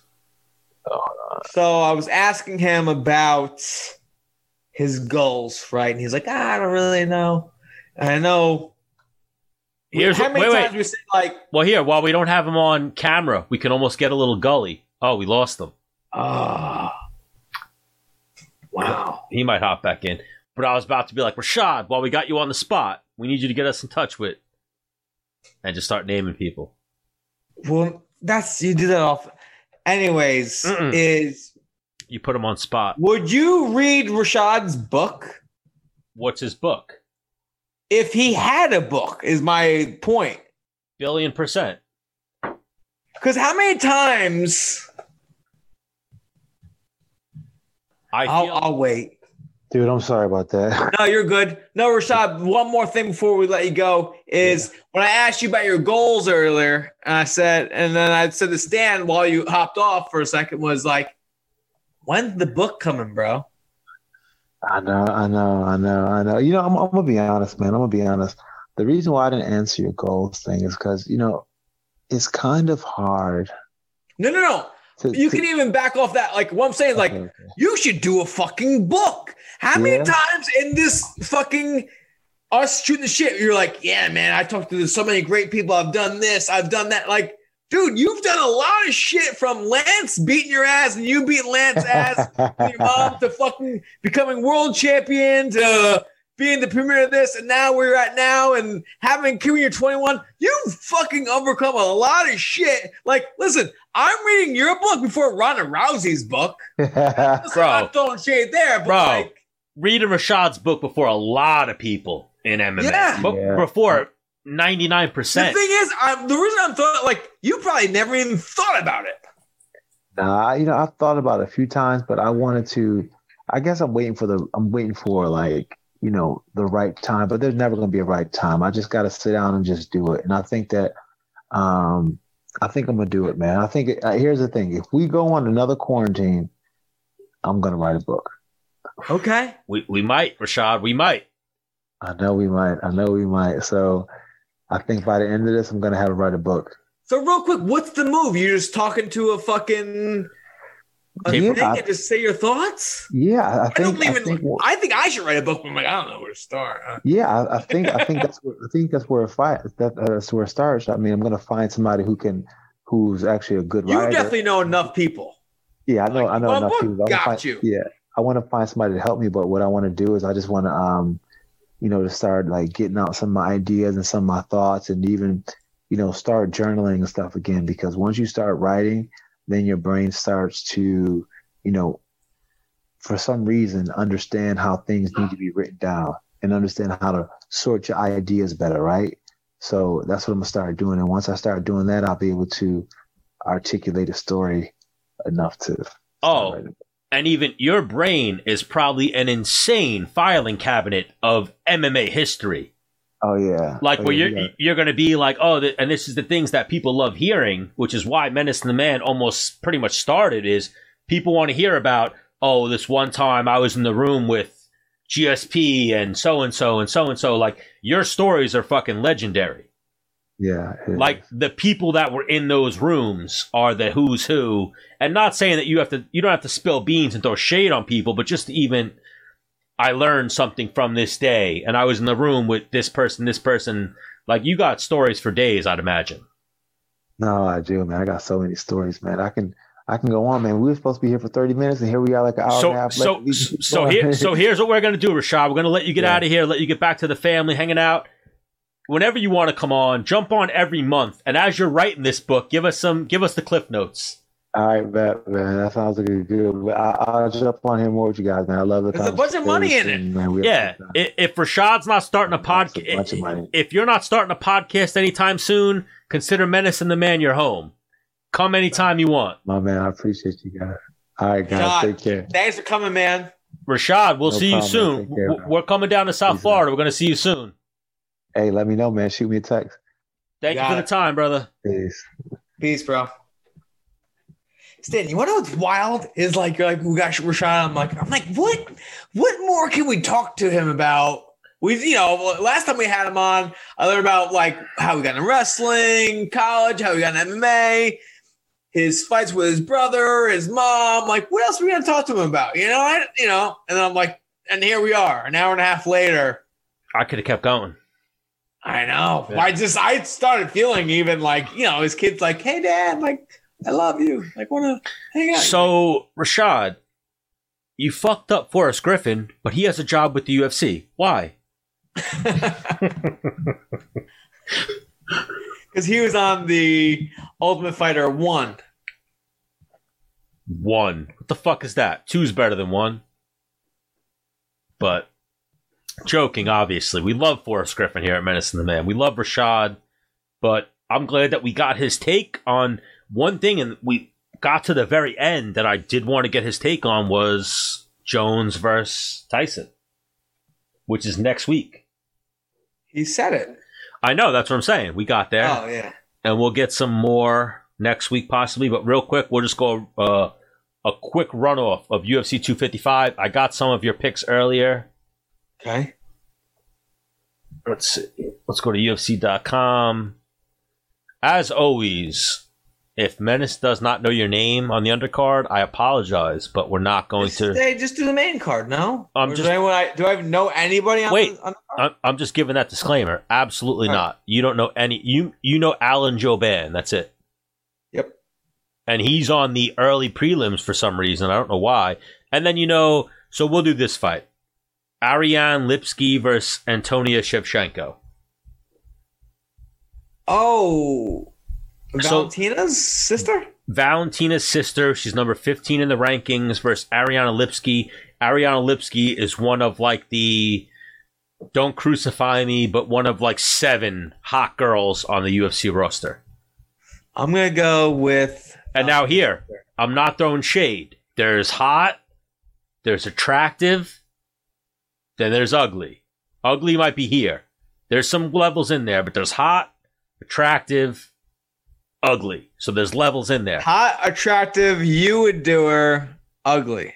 Well, hot, attractive, I'm fucking her. Ugly. I wouldn't touch her.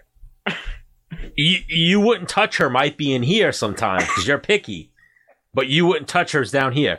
But Ariana Lipski is up here or up here. Ariana Lipski can look good. Antonia Shevchenko could even look good if she's done upright. I'm going uh Shinchenko. I'm gonna go Lipski. Okay. Ariane Lipski over Antonia Shevchenko. Shevchenko's first fight since getting her shit pushed in by Caitlin. Caitlin, yes. And then Joaquin Buckley is fighting Jordan Wright. Jordan Wright's undefeated. Joaquin Buckley's the guy who landed that spinning back kick. Mmm. So he quick turned around. They're throwing him right back in. that's very quick. But the kid he's fighting's undefeated. So tough. It's not. A, I don't. I don't think he's fought in the UFC yet. Yeah, he's undefeated outside the UFC. Let me double check. But I'm pretty sure. Yes, he hasn't fought in the UFC yet. Uh, I'm going spinning back kick guy. Spinning back kick What was guy. his name?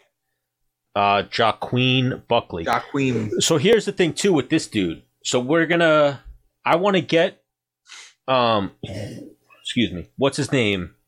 James Krause on because James Krause did an interview and he was like, "Yo, this guy Buckley's a piece of shit." Not even like no sugarcoat was like Buckley's a piece of shit. Like Like, like he's known in our piece like- of shit fighter or of a person? person. Like he's known in our area as a piece of shit.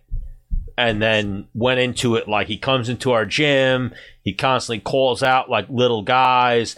Even me, James Krause is a lightweight welterweight. 70. No, he's a 55er who fights at welterweight. And then he said that Buckley's always calling him out for fights at 85. And then he's done it numerous times. He just had didn't have nice things to say about Buckley.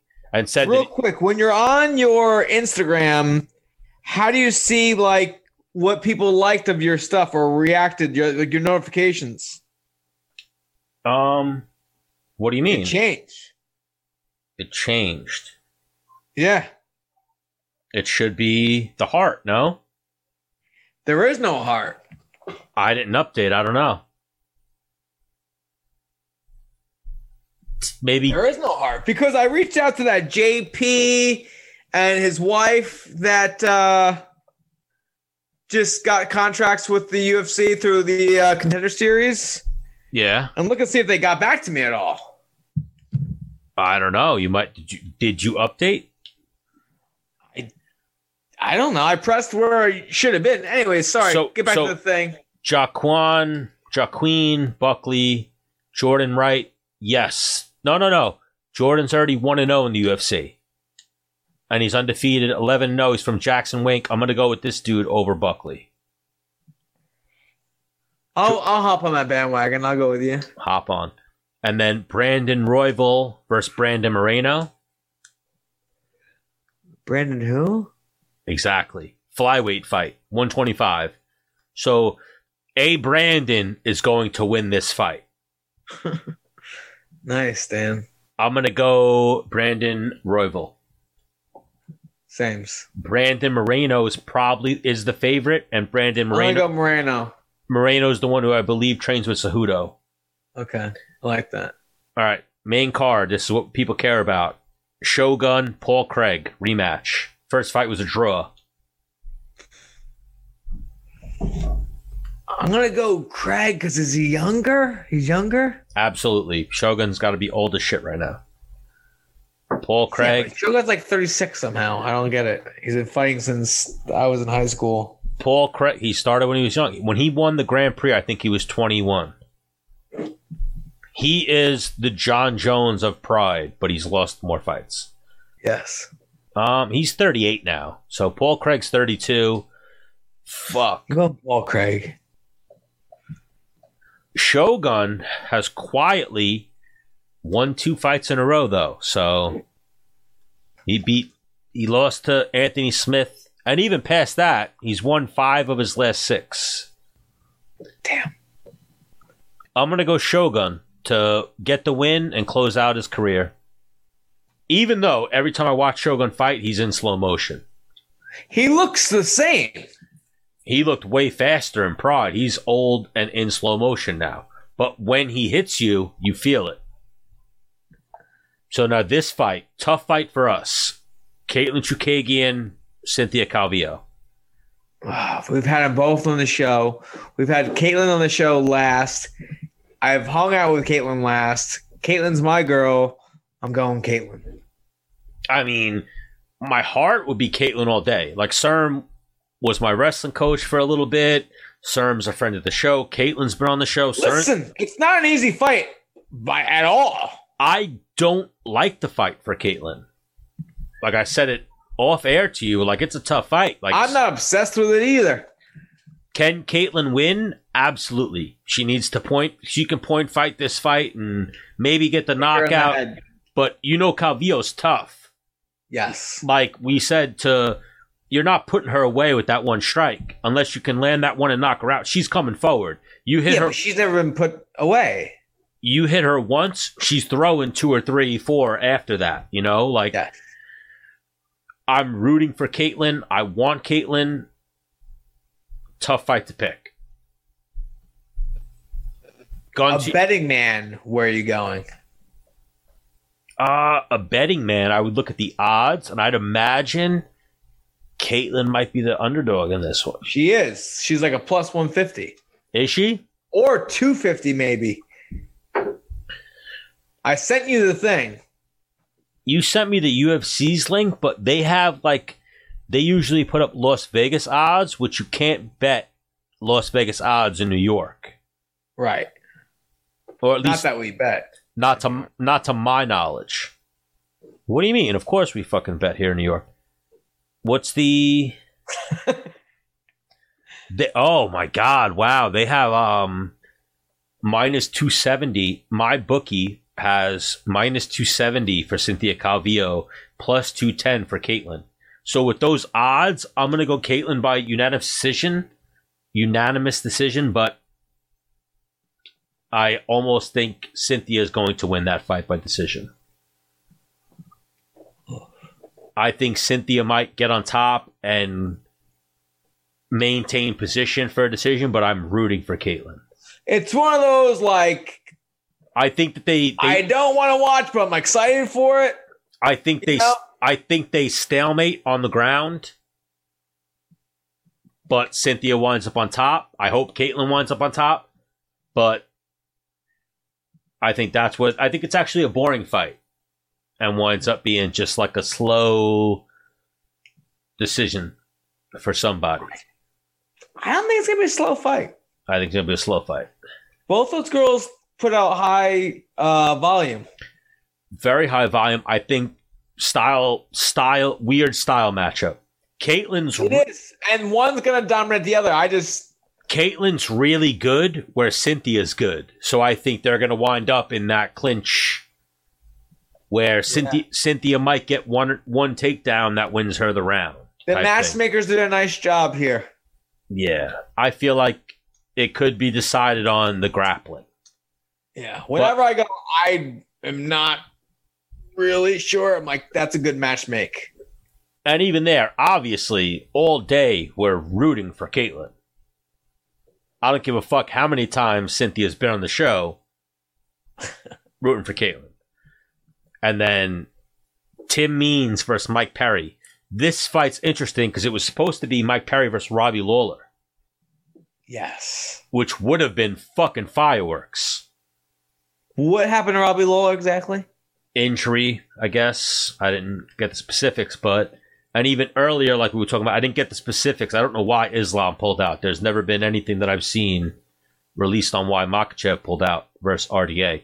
But Mike Perry, Tim Means, I don't think Tim Means is capable of out grappling Mike Perry. Donald Cerrone choked out. Is Tim Mike Means? I don't think Tim Means is that. And now, no, no, no. If they get into a jiu-jitsu scramble, Tim Means could submit him. I don't think Tim Means can out wrestle Mike Perry to get Mike Perry to the ground. Mike Perry stands very tall. He comes forward very hard. Tim Means isn't really a wrestler. He's a grappler. I understand. I- He's a grappler. I think Mike Perry could defend those takedowns. Like I saw when I saw you message me and say I got Tim Means, I was like, really? Because I, I got Mike Perry in that fight. I think that I was going off of odds. I think that fight winds up being like a I also think Tim Means has more, way better endurance than Mike Perry. Mike Perry's got solid endurance. I think that fight winds up being Tim Means shooting from far out, Mike Perry sprawling. Does he even shoot? Really? Tim Means is more. I've seen him more like a stand-up guy. No, he's a striker, hundred percent. But I think that's a, a. I think he might be crisper. Mike Perry's got more power, but I think Mike Perry's crisp enough to he's going to catch Tim Means. It- so, final vote. What are you going? I'm gonna stick with Tim Means I got Mike Perry. because Tim Means. So now, right here, all right. What do you got to say? Tim Means. Tim Means is good. He's just that like white, like I think Tim Means is like the gatekeeper for the top ten. yeah. I don't think Mike Perry's in the top ten. I think Mike Perry's number ten. Really? not maintaining. I think he could hit number 10 off like a stylistic matchup. He's going to win this fight. He's probably going to lose his next one. Like, this is the battle of two top 10, top 15 gatekeepers. Neither one of them is ranked. Are either one of them ranked right now? Neither one of them is ranked. This is the battle of number 16 right here. I think Mike Perry. But Valentina Shevchenko versus Jennifer Maia. Obviously, Valentina. Yeah. But if Jennifer Maia wins, shit's interesting. If Jennifer Maia wins and Caitlyn wins, Caitlyn gets the next title shot, unless they run it back immediately. But if Jennifer Maia wins, open shit up. Same In thing. my head, it was just like we don't have anybody else to give this girl. That's exactly what happened. She won. Well, fight same. that we didn't think she was gonna win. Let's give her. Both of these fights are that. We have nobody else. This is who you're fighting. this for for pay per view. This is a weak pay per view. If you're a fight fan, it's a great fight card. If your name, if you're like a name whore or a name brand whore, whatever the Yeah. term would be, this isn't your card. Right. But obviously, Valentina. Oh, is a pay per view, but oh, that, Devo, this is UFC 255. It should be UFC on ESPN, whatever the fuck, but so I got to take a piss. We'll get out of here. Deiveson Figueroa, Alex Perez. Who you got? per Figueroa. Yeah, Figueroa all day. But you got to leave. The I people- think Do you have to leave the people been three rounds. first round? First round. First round. I got to pee really bad though. So episode 98, Menace and the Man. well, Stan's gotta pee. See you later. Bye. All right. Good stuff, Stan. All right, I'll see you soon.